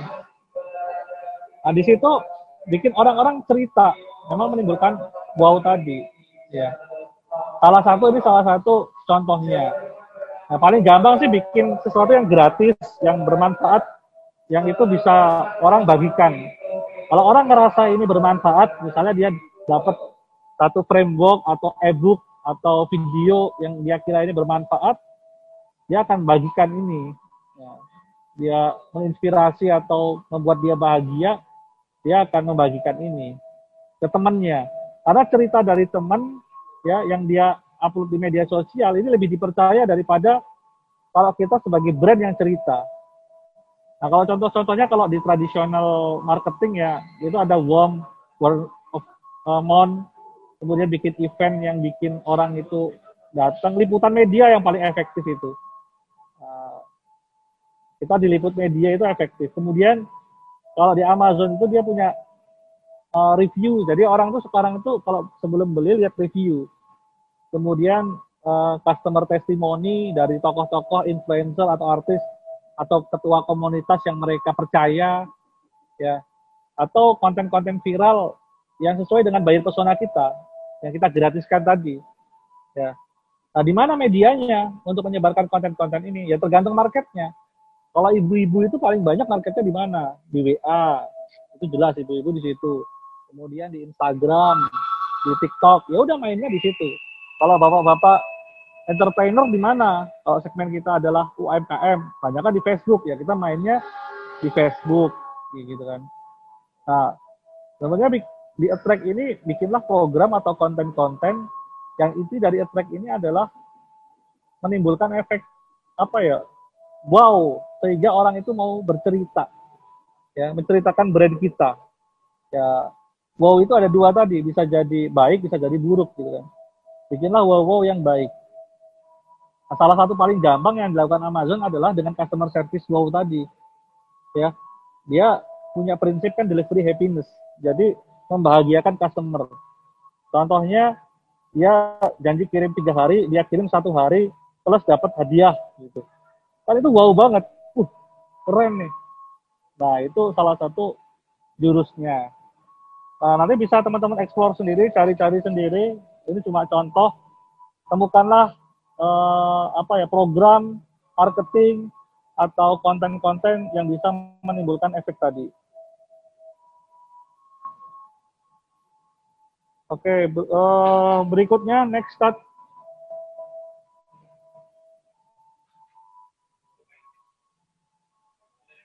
Oh.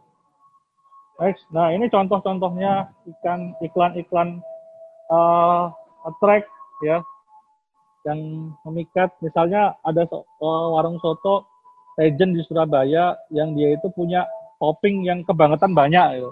kayak topping telur telur telur telur ayam gitu oke oke orang tuh jadi bikin cerita di situ. Uh gila nih apa apa namanya sotonya kebangetan nih toppingnya ya kan? Topping telurnya. Nah dari situ bikin dibikin konten terus dia ngundang review-reviewer terus diliput media dan lain sebagainya. Akhirnya jadi jadi viral. Dan memang kunci efek wow ini sehingga orang mau cerita ini kita harus punya apa ya ikhlas sih. Tadi uh, service culture yang ikhlas ya kan? Karena penelitian membuktikan ketika orang kena efek wow tadi dia akan ikhlas cerita sama temannya. Ya. Intinya bikin program yang menarik perhatian mereka undang media untuk review sebenarnya uh, di situ. Uh, next start, next saja.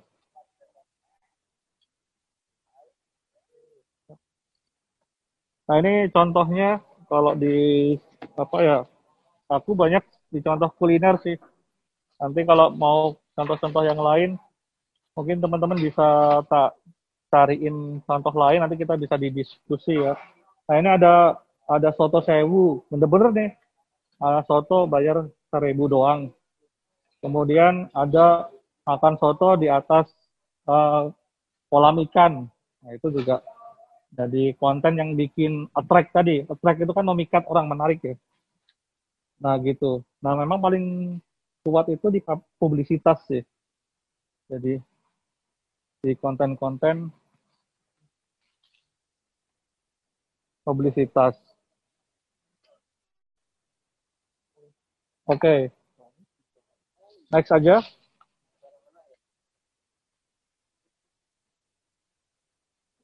Nah, yang kedua berikutnya setelah kita attract, sebenarnya ini urutannya nggak nggak seurut itu ya. Jadi bisa main engage dulu, attract dulu atau direct dulu.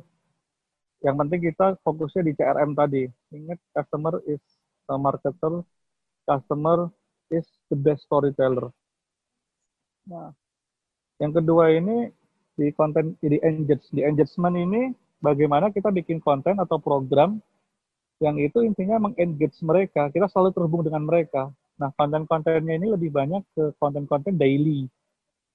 Ya kamu di mana dengan siapa sedang berbuat apa. Karena orang-orang media sosial ini suka banget kepo dengan uh, kehidupan orang. Makanya konten-kontennya Atta Halilintar itu bisa kuat banget ya kan kenapa dia ngebahas daily daily perjalanannya dia gitu kan? Perjalanan tadi kon kalau kehidupan orang tuh lebih menyenangkan dilihat daripada kehidupannya sendiri mungkin gitu ya. Tapi itu nomor satu penelitiannya begitu. Jadi penelitian nomor yang tertinggi itu orang itu ke media sosial itu pengen kepo uh, temennya. Nah, makanya konten-konten daily. Nah kemudian kedua bisa uh, orang itu ke media sosial itu pengen nyari hiburan nyari motivasi nyari inspirasi nyari edukasi. Nah itu bikinlah yang memotivasi, menginspire. Ya. Kemudian berikutnya konten-konten uh, edukasi, ya, konten berita yang informatif. Nah, itu mereka nyari informasi, kayak Bu Tejo itu kan nyari informasi di media sosial. Nah, kuncinya kalau di Engage ini kita bikin selalu terhubung dengan mereka, makanya update di semua omni channel, channel-channel yang mereka pakai. Kalau ibu-ibu tadi bayar pesonanya, dia mainnya di WA dan Instagram ya kita banyak kan main di story WA, di story Instagram.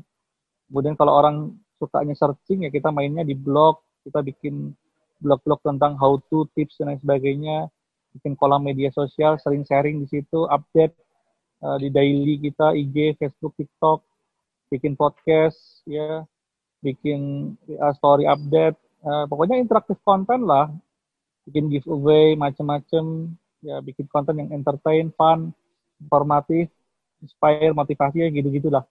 Nah, intinya kita harus selalu engage dan itu ikhlas aja, berbagi terus aja dan itu harus update. Intinya nggak usah keren-keren kontennya, yang penting tiap hari tadi. Kalau personal branding kan rumusnya kamu di mana dengan siapa sedang berbuat apa. Kamu di mana?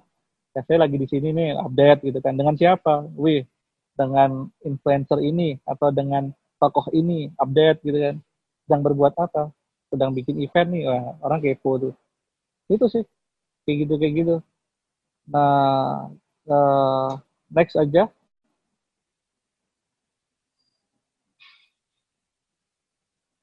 Nah, ini kita masuk ke yang ketiga, biar nanti diskusinya agak panjang. Ini senjata pamungkasnya. Sebenarnya contohnya banyak banget, tapi saya contohin dikit-dikit aja biar teman-teman bisa bereksplorasi dengan framework ini. Yang ketiga itu di like. Ya di like ini kuncinya gini sebenarnya. Membuat customer itu bahagia sangat-sangat puas dan ini harus menjadi apa ya kayak service culture kita. Bukan gimmick ya. Ikhlas aja kita itu melayani.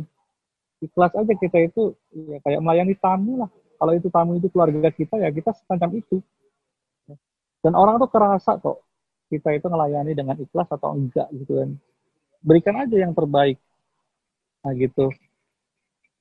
Nah, kemudian ya itu tadi prinsipnya customer is best marketers, customer is best storyteller. Nah, bagaimana mengubah customer itu menjadi promotor? Ya kita ikhlas memberi mereka kejutan sampai bilang wow, karena wow efek ini penting.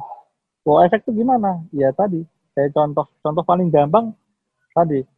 Ketika kita uh, tahu-tahu dapat hadiah gitu. Paling gampang tuh hadiah gitu ya. bukan janji ya. Kalau kita janji kita mau ngasih bonus terus kita nggak kita ngasih itu ekspektasi itu udah udah bukan ini. Tapi kalau kita nggak janji tahu-tahu kita ngasih uh, ngasih kejutan itu menarik. Nah itu baru disebut wow sangat-sangat puas ya. Dan lanjut next. Itulah sebenarnya prinsipnya sederhana sesederhana itu uh, konsep flywheel ini. Ikhlas membahagiakan customer, menjadikan mereka itu keluarga, bukan sekedar objek jualan. Kita nggak jualan, tapi kita cerita aja gitu kan. Dan customer service, culture service ini harus dibudayakan ke semua tim, ya. Bagaimana mereka itu punya mindset, punya mental untuk membahagiakan orang lain itu sebagai budaya, ya. Jangan lupa juga membahagiakan yang punya hati customer yaitu Allah Subhanahu wa taala yang menggerakkan customer ya kan? Ya, bahagiakan orang tua bahagiakan orang miskin saudara jangan maksiat jangan curang jangan khianat zolim ya kan? Nah ketuk pintu langit dengan membahagiakan orang lain dengan ikhlas ya bukan sekedar hubungan transaksional cuma transaksi doang. Tapi bener-bener ya kita satu orang ini adalah customer kita kayak gitu. Dan dia bisa menjadi the best marketers. Itu sih kuncinya di tiga itu. Nah nanti kalau next lanjut ya kuncinya di roda gila itu. Kalau kita fokus di CRM ya kita fokus bukan hanya ingat definisi customer itu bukan hanya yang sudah beli ya. Jadi yang belum beli baru tertarik ya kan. Dia sudah beli ya kan tim kita supplier kita itu customer. Kuncinya di tengah itu CRM customer relation management yang tumbuh nanti akhirnya menjadi bola salju ya kan? Efek dari efek dia menjadi marketers dia juga menjadi storytellers ya. Nah, itu akan muter ya.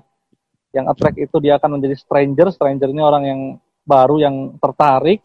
Kemudian dia menjadi pro prospek itu terengage kemudian dia menjadi customer kemudian customer ini menjadi promotor. Begitulah puter-puterannya ya kan?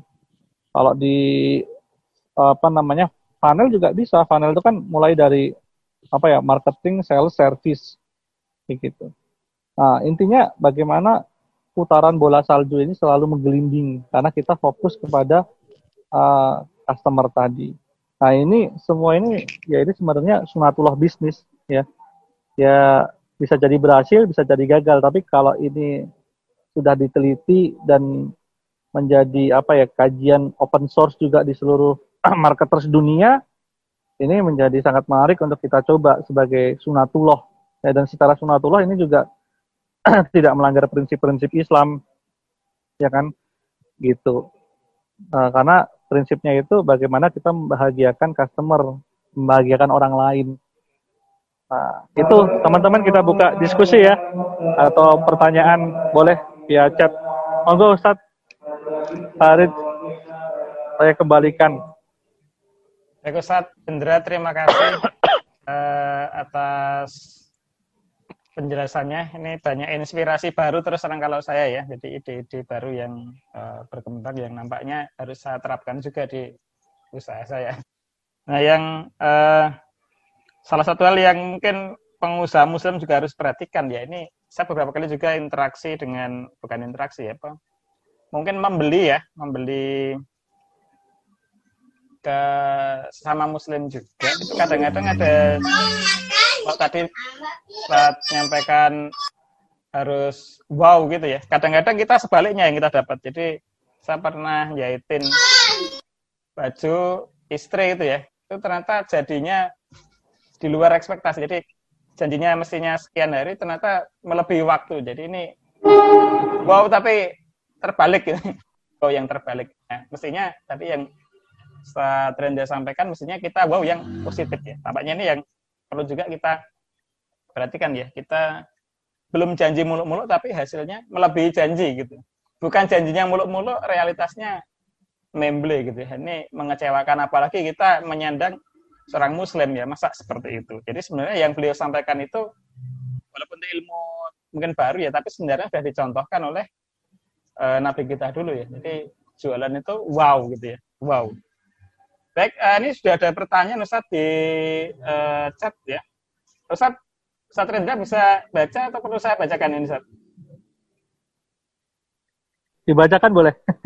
oh, baik, saat ini yang masuk uh, dua kalau nggak salah ini ya.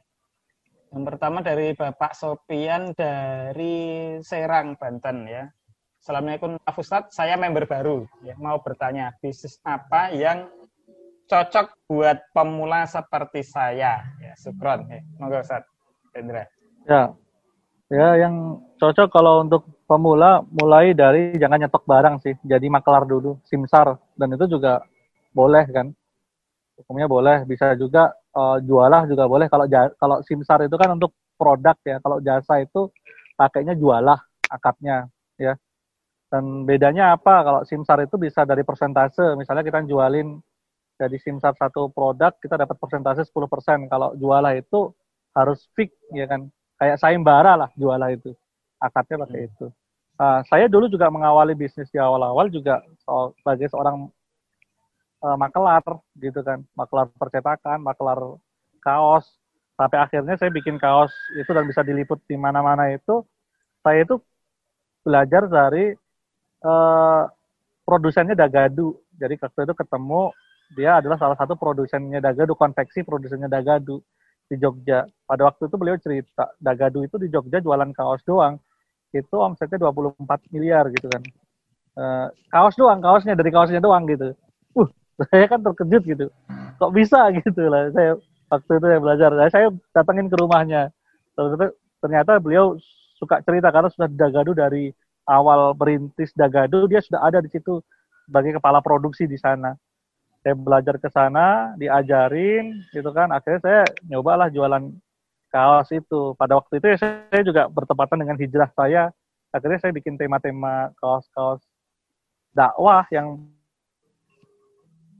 lagi momen-momen apa ya kelihatan hijah itu jadi banter jadi media juga nyari apa ya nyari oh ini ada distro loh ada kaos yang bahas tema-tema muslim gitu nah pada waktu itu saya pertama jadi makelar kemudian saya ngeblok dulu ya eh 100 juta pertama saya itu dulu dari ngeblok dari bikin blog aja di website ketika orang ngetik bikin jaket bikin kaos bikin apa gitu kan di Jogja dulu menangan SEO dulu itu namanya ya Hmm. sekarang masih ada ya SEO ya masih Ya, ya? masih Ustaz. masih itu masih dulu ya salah satu kuncinya saya tiap hari nulis Nak. Nulis berapa? 30 artikel sehari. Wow. ya kan? tapi tim. Wah. Hmm. dengan kata kunci tertentu tadi itu. Kita kuasai kata kunci itu. Nah, sampai timbullah ads. Ya iklan-iklan jadi saya kalah. Akhirnya saya nyari kerjaan yang lain. Hmm. tapi itu masih work sih sampai sekarang ya. Nah di awal teman-teman kalau saya saranin cari aja makelar. Asal teman-teman tuh amanah punya skill jualan ya bener-bener niat jualannya orang itu banyak yang dia itu nggak bisa jualan yang punya produk minta dijualin produknya banyak apalagi pandemi sekarang ya. Saya ketika membranding saya sebagai marketer ya personal branding saya itu yang mau dititipin minta dijualin produknya itu banyak gitu. Sampai saya bingung sendiri sebenarnya milihnya loh sampai sampai segitunya. Itu ya ketika emang kita belajar satu satu pelajaran yaitu uh, marketing tadi itu apa uh, penting kita apa kuasai. Nah, yang kedua itu lihatlah marketnya dulu. Market itu memang ada market yang sunset, ada market yang sunrise. Market sunrise itu apa yang lagi tumbuh? Kayak segini, market market di industri tertentu, misalnya kayak hotel, kemudian resto, sekarang lagi down, ya kan? Cuma ada market yang lagi naik, ya market ternyata industri edukasi itu lagi naik. Ya makanya kursus-kursus online, e-course kayak gitu kayak gitu lagi lagi naik. Makanya ada ruang guru, ada apa namanya macam-macam lah skill akademi dan macam-macam itu naik gitu kan. Ada juga industri yang bener-bener lagi down. Nah, teman-teman harus amati itu. Caranya gimana? Lihat aja data-data riset dari AC Nielsen, dari McKinsey.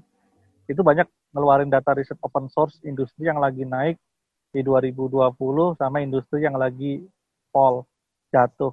Nah, jangan masuk ke industri-industri yang lagi fall. Industri yang lagi naik apa frozen food tuh naik. Hmm. Dahsyat itu naiknya termasuk lumayan dahsyat frozen food. Nah, main di situ pasarnya lagi tinggi. Kosmetik itu naik. Gak tahu kosmetik kenapa naik. Fashion turun. Ya. Termasuk saya sendiri, bisnis kaos saya turun drastis. Orang nggak mau keluar rumah. Keluar rumah, nge-zoom kan pakai sarung doang. Jadi nggak nggak nggak nggak mesti tampil ini. Tapi kosmetik bisa naik Ustaz ya, walau pandemi Ustaz ya. Iya, nggak tahu. Kalau itu skincare sih, skincare bukan kosmetiknya. Skincare. Oh iya. Jadi iya. beda ya. Kalau kosmetik itu kan yang debol-debol itu, kalau skincare itu pembersih, Ya, perawatan kalau skincare. perawatan. Ya, skincare perawatan. Lebih ke situ sih. Itu naik industrinya. Nah, itu bisa diamatin aja. Ada kok risetnya Yuswadi itu juga sering ngeluarin eh, riset. Yuswadi itu searching-searching aja cari industri yang lagi naik gitu. Nah, itu dilihat. Ya, bermainlah di market yang marketnya ini lagi lagi naik gitu. Ya tidak apa-apa kita ganti-ganti produk kalau marketnya itu lagi naik gitu kan.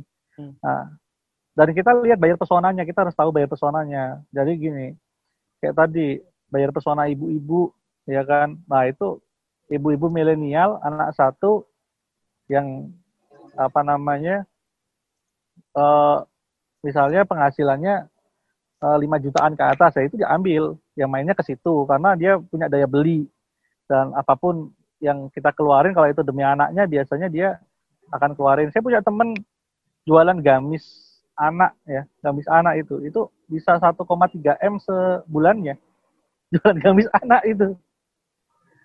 Ya karena marketnya itu emak-emak tadi. Mungkin karena Nah, sering ganti juga Ustaz ya.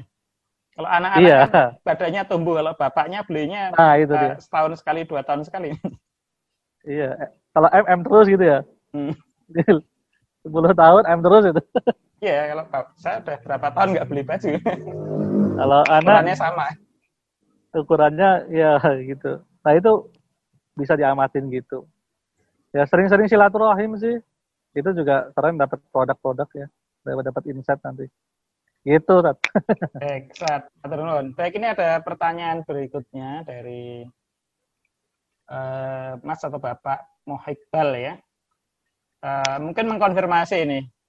Sederhananya, customer is marketer adalah jualan dari mulut ke mulut ya, sehingga terbentuk loyal customer. Karena sering terjadi repeat order. Begitu ya Mas Alfiana ini bertanya mengkonfirmasi. Ya, hmm. ya bisa jadi, bisa jadi tapi lebih spesifiknya itu bagaimana ya menjadikan mereka bahagia ya.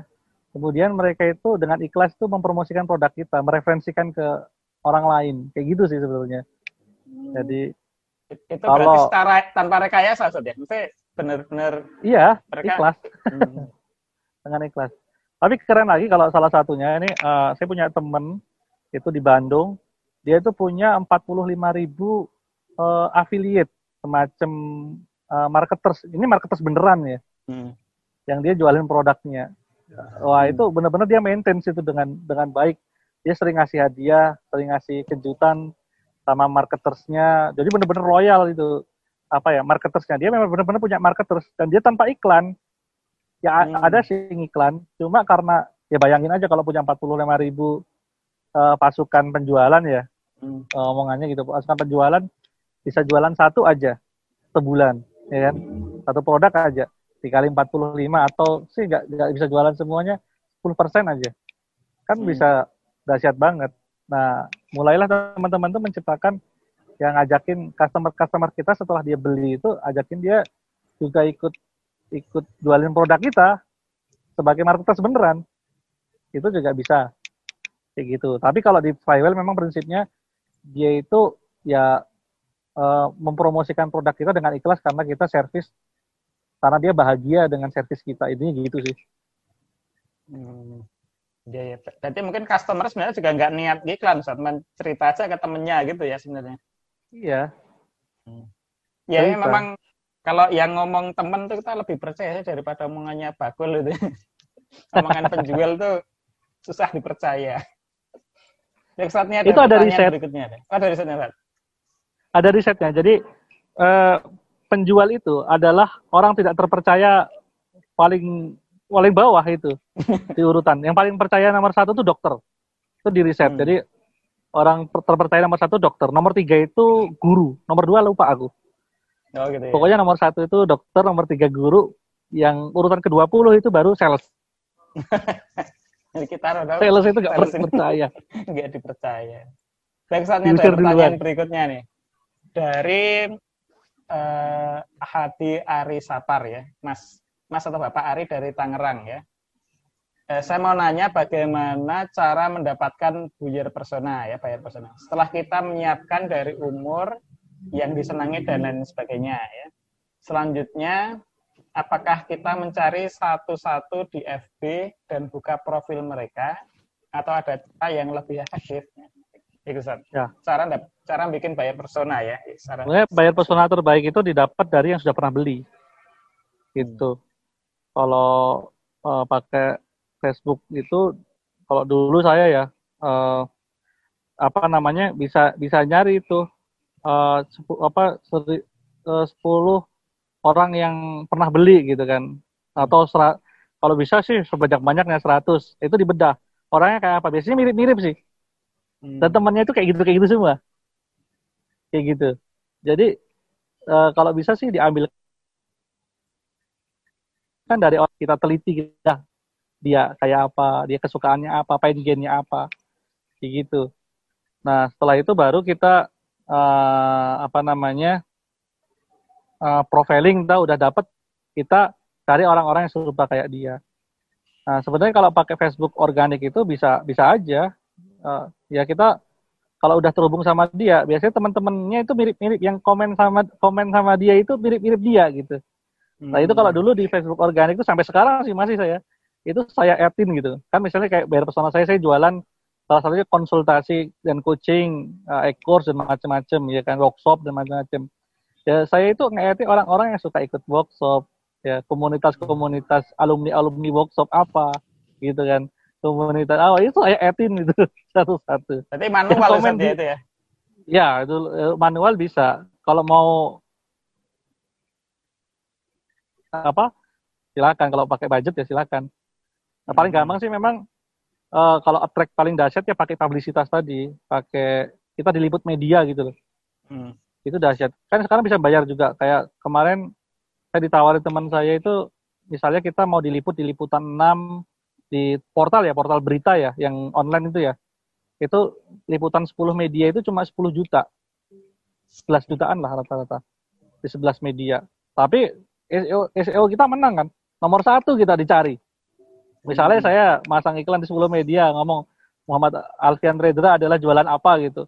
Searching Alfian Redra semua datang semua tuh liputan 6, ini Viva News, Sindo News, ya kan. Dan orang lebih percaya itu daripada saya ngeblok, saya ngomong saya itu pinter gitu. Gak percaya mereka. Iya. Tapi kalau iya kan? Hmm, hmm. Nah, itu salah satunya gitu kalau mau manual ya kalau bagus tuh memang organik sih organik itu memang eh, kita database itu database yang datang ya pembeli kita benar-benar pembeli kita gitu Baik Ustaz, ini ada pertanyaan lagi. Eh, dari Pak Sofian mungkin kita skip dulu ya, ini biar yang lain kebagian ya. Nggak apa-apa ya Pak ya, nanti mungkin di eh, lain kesempatan. Ini dari eh, Nuha di Jogja ya. Assalamualaikum Ustaz, saya Nuha dari Jogja. Mau bertanya bagaimana cara meningkatkan CRM untuk produk fashion muslim yang notabene hanya dipakai ketika saat dibutuhkan saja seperti sarung, peci, baju koko dan lain-lain. Gitu, Ustaz. Eh, saya ada contoh kasus yang dia sekarang udah mulai stop ngiklan. Itu ada Aulia Fashion. Coba cari di eh, dia di Surabaya. Ada atau dia di Facebook Aulia Fashion. Foundernya Pak Suseno. Dia itu fokus banget sama distributor agen dan eh, apa namanya resellernya. Jadi agen dan resellernya itu dia iklanin. Kalau mau ambil produk ke agen dan resellernya. Tapi dia bantu iklanin itu mereka. Jadi dia nggak cuma sell in terus tapi juga sell out juga. Nyiptain permintaan di hulu gitu kan. Nah itu ketika bayar pesonanya itu semacam apa ya ibu-ibu itu pasti repeat ordernya tinggi. Kayak ibu-ibu tuh nggak mungkin punya gamis cuma satu. Banyak gitu kan. Eh, memang tergantung bayar pesonanya kalau misalnya bayar pesonanya kayak kaos saya ya. Kaos saya itu itu produknya itu cowok. Hmm. ya kira-kira orang beli kaos tuh cowok itu. Setahun berapa kali sih? Hmm. ya. Nggak mungkin dia sampai 10 kali ya kan? Lima kali aja nggak mungkin tuh. Nah emang tergantung karakter produknya. Makanya di atas winning campaigns di atas winning iklan itu ada namanya winning product. Ya, ya emang produknya itu udah winning. Produknya itu produk repeat order.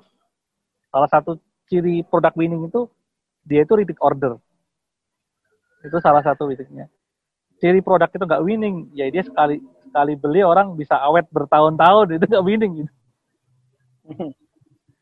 Tapi mungkin untungnya besar ya. Bisa jadi bisa jadi. Atau bisa ke keluarganya yang lain bisa gitu. Nah, memang tergantung. Kalau fashion ya apa fashionnya? Target marketnya siapa? Cowok cewek. Kalau sarung ya mungkin mau dipaksain repeat order bulan sekali juga susah sarung. Ya enggak masa sarung sebulan sekali gitu kan. Kecuali dia ada momen-momen tertentu. Ya memang ada karakter produknya seperti itu. Cuma carilah produk-produk yang memang karakternya dia repeatnya tinggi fashion fashion yang repeatnya tinggi apa sih? Dicari. Oh kerudung repeatnya tinggi ya kan.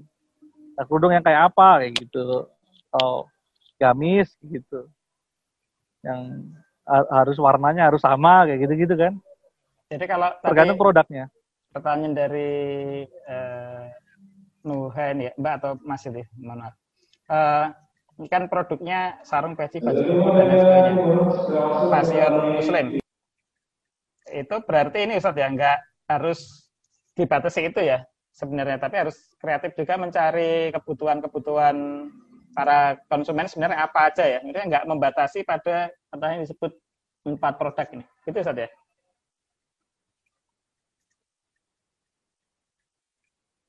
Masih mute Ustaz. Mic-nya masih mute Ustaz Rendra. oh ya siap siap Tadi gimana? Sorry, sorry, sorry. Di ini. Hmm. Berarti kan ini kalau produknya hanya dibutuhkan di momen-momen tertentu ya, itu berarti hmm. uh, apa kita juga harus kreatif ya, uh, mencari kebutuhan konsumen itu apa saja kan. Misalnya saya sarung katakan beli ya, kan kebutuhan saya nggak cuma sarung tapi juga yang lain gitu. Jadi harus kreatif mencari yeah. kebutuhan konsumen yeah. gitu ya. Jadi kalau kita udah punya database, sebenarnya kita jangan fokus cuma jualan yang kita punya aja. Mungkin kita punya temen yang sama bayar pesonanya kayak kita, ya kita cariin aja, ya kan? Hmm. Eman-eman kalau cuma cuma dijualin sarung doang, ya nggak? Ya, ini set baru kayaknya Pak. Jadi ya. biar kita bisa jualan lagi ke orang yang sama, karena kalau nunggu dia beli sarung lagi mungkin masih lama gitu saja. Ya. Iya.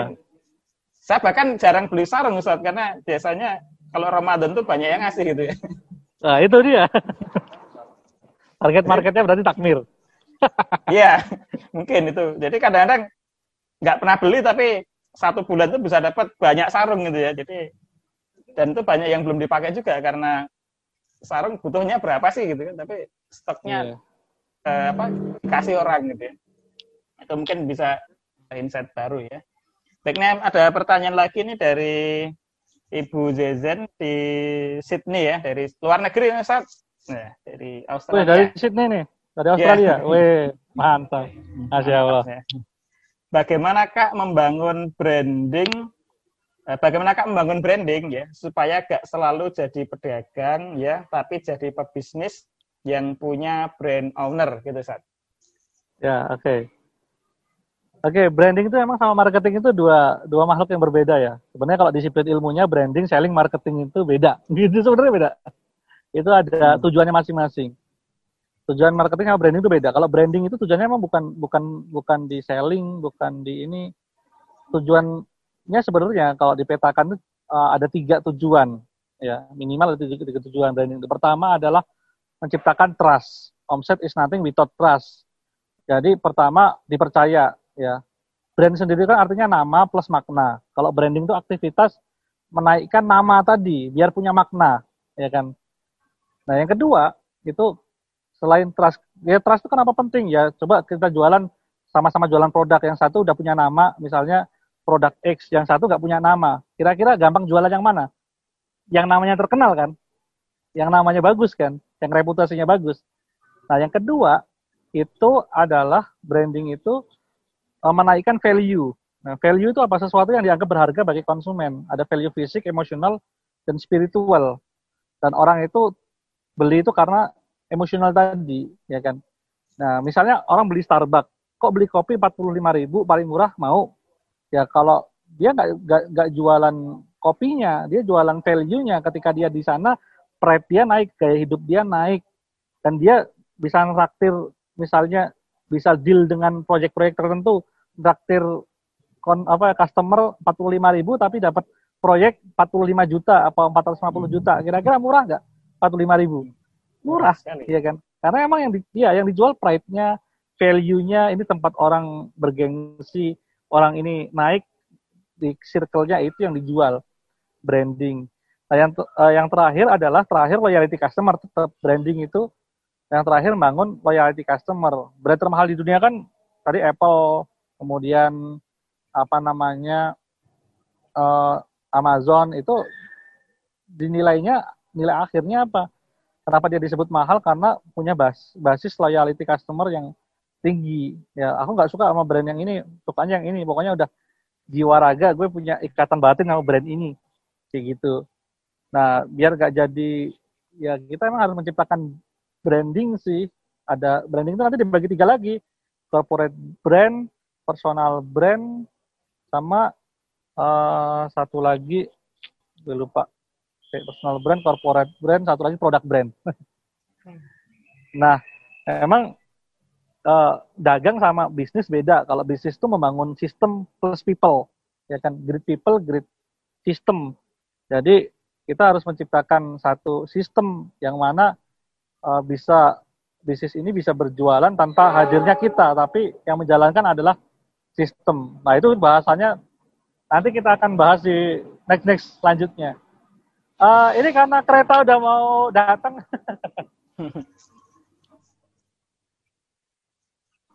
ini ya. Next uh, acara lagi ya. Baik Ustaz, insya Allah. Jadi intinya thank you buat uh, teman-teman. Ada pertanyaan nanti bisa ditampung dulu. Ya insya Allah uh, ditampung dulu pertanyaan-pertanyaan. Nanti kita jawab di next session berikutnya. Nah ini aku ada promo buat teman-teman.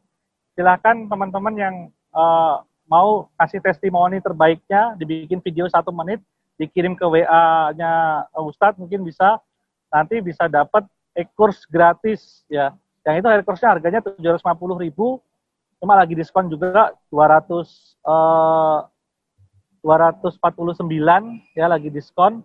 Itu yaitu eh, e-course membangun apa ya? Membangun bisnis besar dan berkah dengan sirkah. Itu yang ngisi Ustadz eh, Firly e-course-nya ada 15 video, 5 hari eh, apa namanya dan satu kali kelas Zoom Nah, itu buat teman-teman yang punya testimoni terbaik ya dari penyampaian saya tadi, silahkan bikin videonya satu menit, nanti kirim ke Farid atau ke saya, nanti siapa yang terbaik, nanti saya pilih ya dua atau tiga untuk dapat uh, e-course gratis. Gitu ya. Oke. Mantap ini, Ustaz. Dibikin video tapi satu menit. Ya. Testimoni pemaparan saya gitu. Oke, gitu ya tadi ya. Mohon maaf ini karena saya sudah uh, melanjutkan perjalanan lagi. Maklum uh, banyak di jalan. Baik Ustaz, hati-hati Ustaz ya. ya, assalamualaikum warahmatullahi wabarakatuh. Alhamdulillah. Baik, eh, Assalamualaikum warahmatullahi wabarakatuh. Terima kasih pada Ustadz Alfian Rendra yang sudah berbagi pada malam hari ini. Alhamdulillah, walaupun beliau sangat sibuk ya, ini baru perjalanan keluar kota nampaknya tadi di stasiun ya. Semoga eh, selamat sampai tujuan dan bisa pulang lagi dalam kondisi baik ya. Baik, eh, rekan-rekan yang dirahmati Allah, eh, terima kasih atas eh, partisipasi dari rekan-rekan semua dan eh, sebelum kita tutup acara ya, ini mohon berkenan ngisi feedback ya. Linknya sudah saya kirimkan di chat ya. Jadi mohon mengisi feedback dan nanti eh, Insya Allah cepat ngisinya karena hanya milih-milih saja. Dan bagi rekan-rekan yang ingin dapat update acara terus bisa gabung ke grup WA SBM ya. Bukan grup peserta ya, grup peserta tadi hanya grup sementara aja grup permanen kita di grup SWM Jogja ya, Sekolah Wirawisawan Muslim Yogyakarta. Linknya sudah saya kirimkan, nanti bisa gabung aja di situ. Insya Allah kalau ada acara akan kita share ya eh, di grup itu ya, Insya Allah ya. Baik acara yang online ataupun mungkin offline ya, kalau memungkinkan. Ya, kalau dalam jumlah besar kita belum berani online, eh, offline ya. Tapi kalau jumlah terbatas, selama masih memungkinkan eh, dan ada yang mau ikut, bisa kita uh, buka ya. Dan bagi rekan-rekan yang uh, tadi pengen dapat materinya dari Ustadz Komar sudah di-share tadi ya di uh, chat ya. Dan yang materinya Ustadz Rendra insya Allah nanti kita share juga. Uh, semoga nanti bisa dipelajari lagi dan dipraktekkan di bisnisnya masing-masing uh, ya. Baik, barangkali untuk malam hari ini kita demikian dulu ya. Nanti kita sambung di grup uh, WA ya, silahkan gabung di WA grup SWM dan jangan lupa ngisi feedback dulu ya, sehingga nanti ke depan kita bisa bikin acara lagi yang harapan kita lebih baik lagi. Baik, rekan-rekan yang dirahmati Allah, uh, kami ucapkan terima kasih yang sebesar-besarnya pada Ustadz Komarudin, juga Ustadz Alfian Rendra atas bantuannya mengisi acara kita pada kesempatan malam hari ini. Uh, semoga uh, dengan materi tadi uh, bisa membuat kita lebih baik lagi dan Allah balas ya uh, kebaikan dari Ustadz Komarudin juga Ustadz Alfian Rendra dengan balasan yang sebaik-baiknya ya. Dari kami ngucapin terima kasih ya. Dan mari kita tutup kajian kita pada kesempatan malam hari ini dan baca Alhamdulillah bersama-sama. Alhamdulillahirrahmanirrahim. Dan untuk selanjutnya kita bisa interaksi di grup ya. Dan untuk grup peserta saya kunci nanti ya biar tidak ada iklan-iklan ya. Dan bagi teman yang gabung ke grup SWM nanti juga perhatikan aturan mainnya ya. Jangan nyepam iklan. Itu grup untuk interaksi kita saling kenal ya. Kalau iklan hanya boleh diizinkan di hari tertentu saja, tidak setiap hari bombardir iklan ya. Baik, eh, demikian dari saya. Saya sendiri sebagai host, mohon maaf kalau ada salah ataupun kekurangan. Eh, saya mohon maaf yang sebesar-besarnya. Dari saya sekian, Assalamualaikum warahmatullahi wabarakatuh.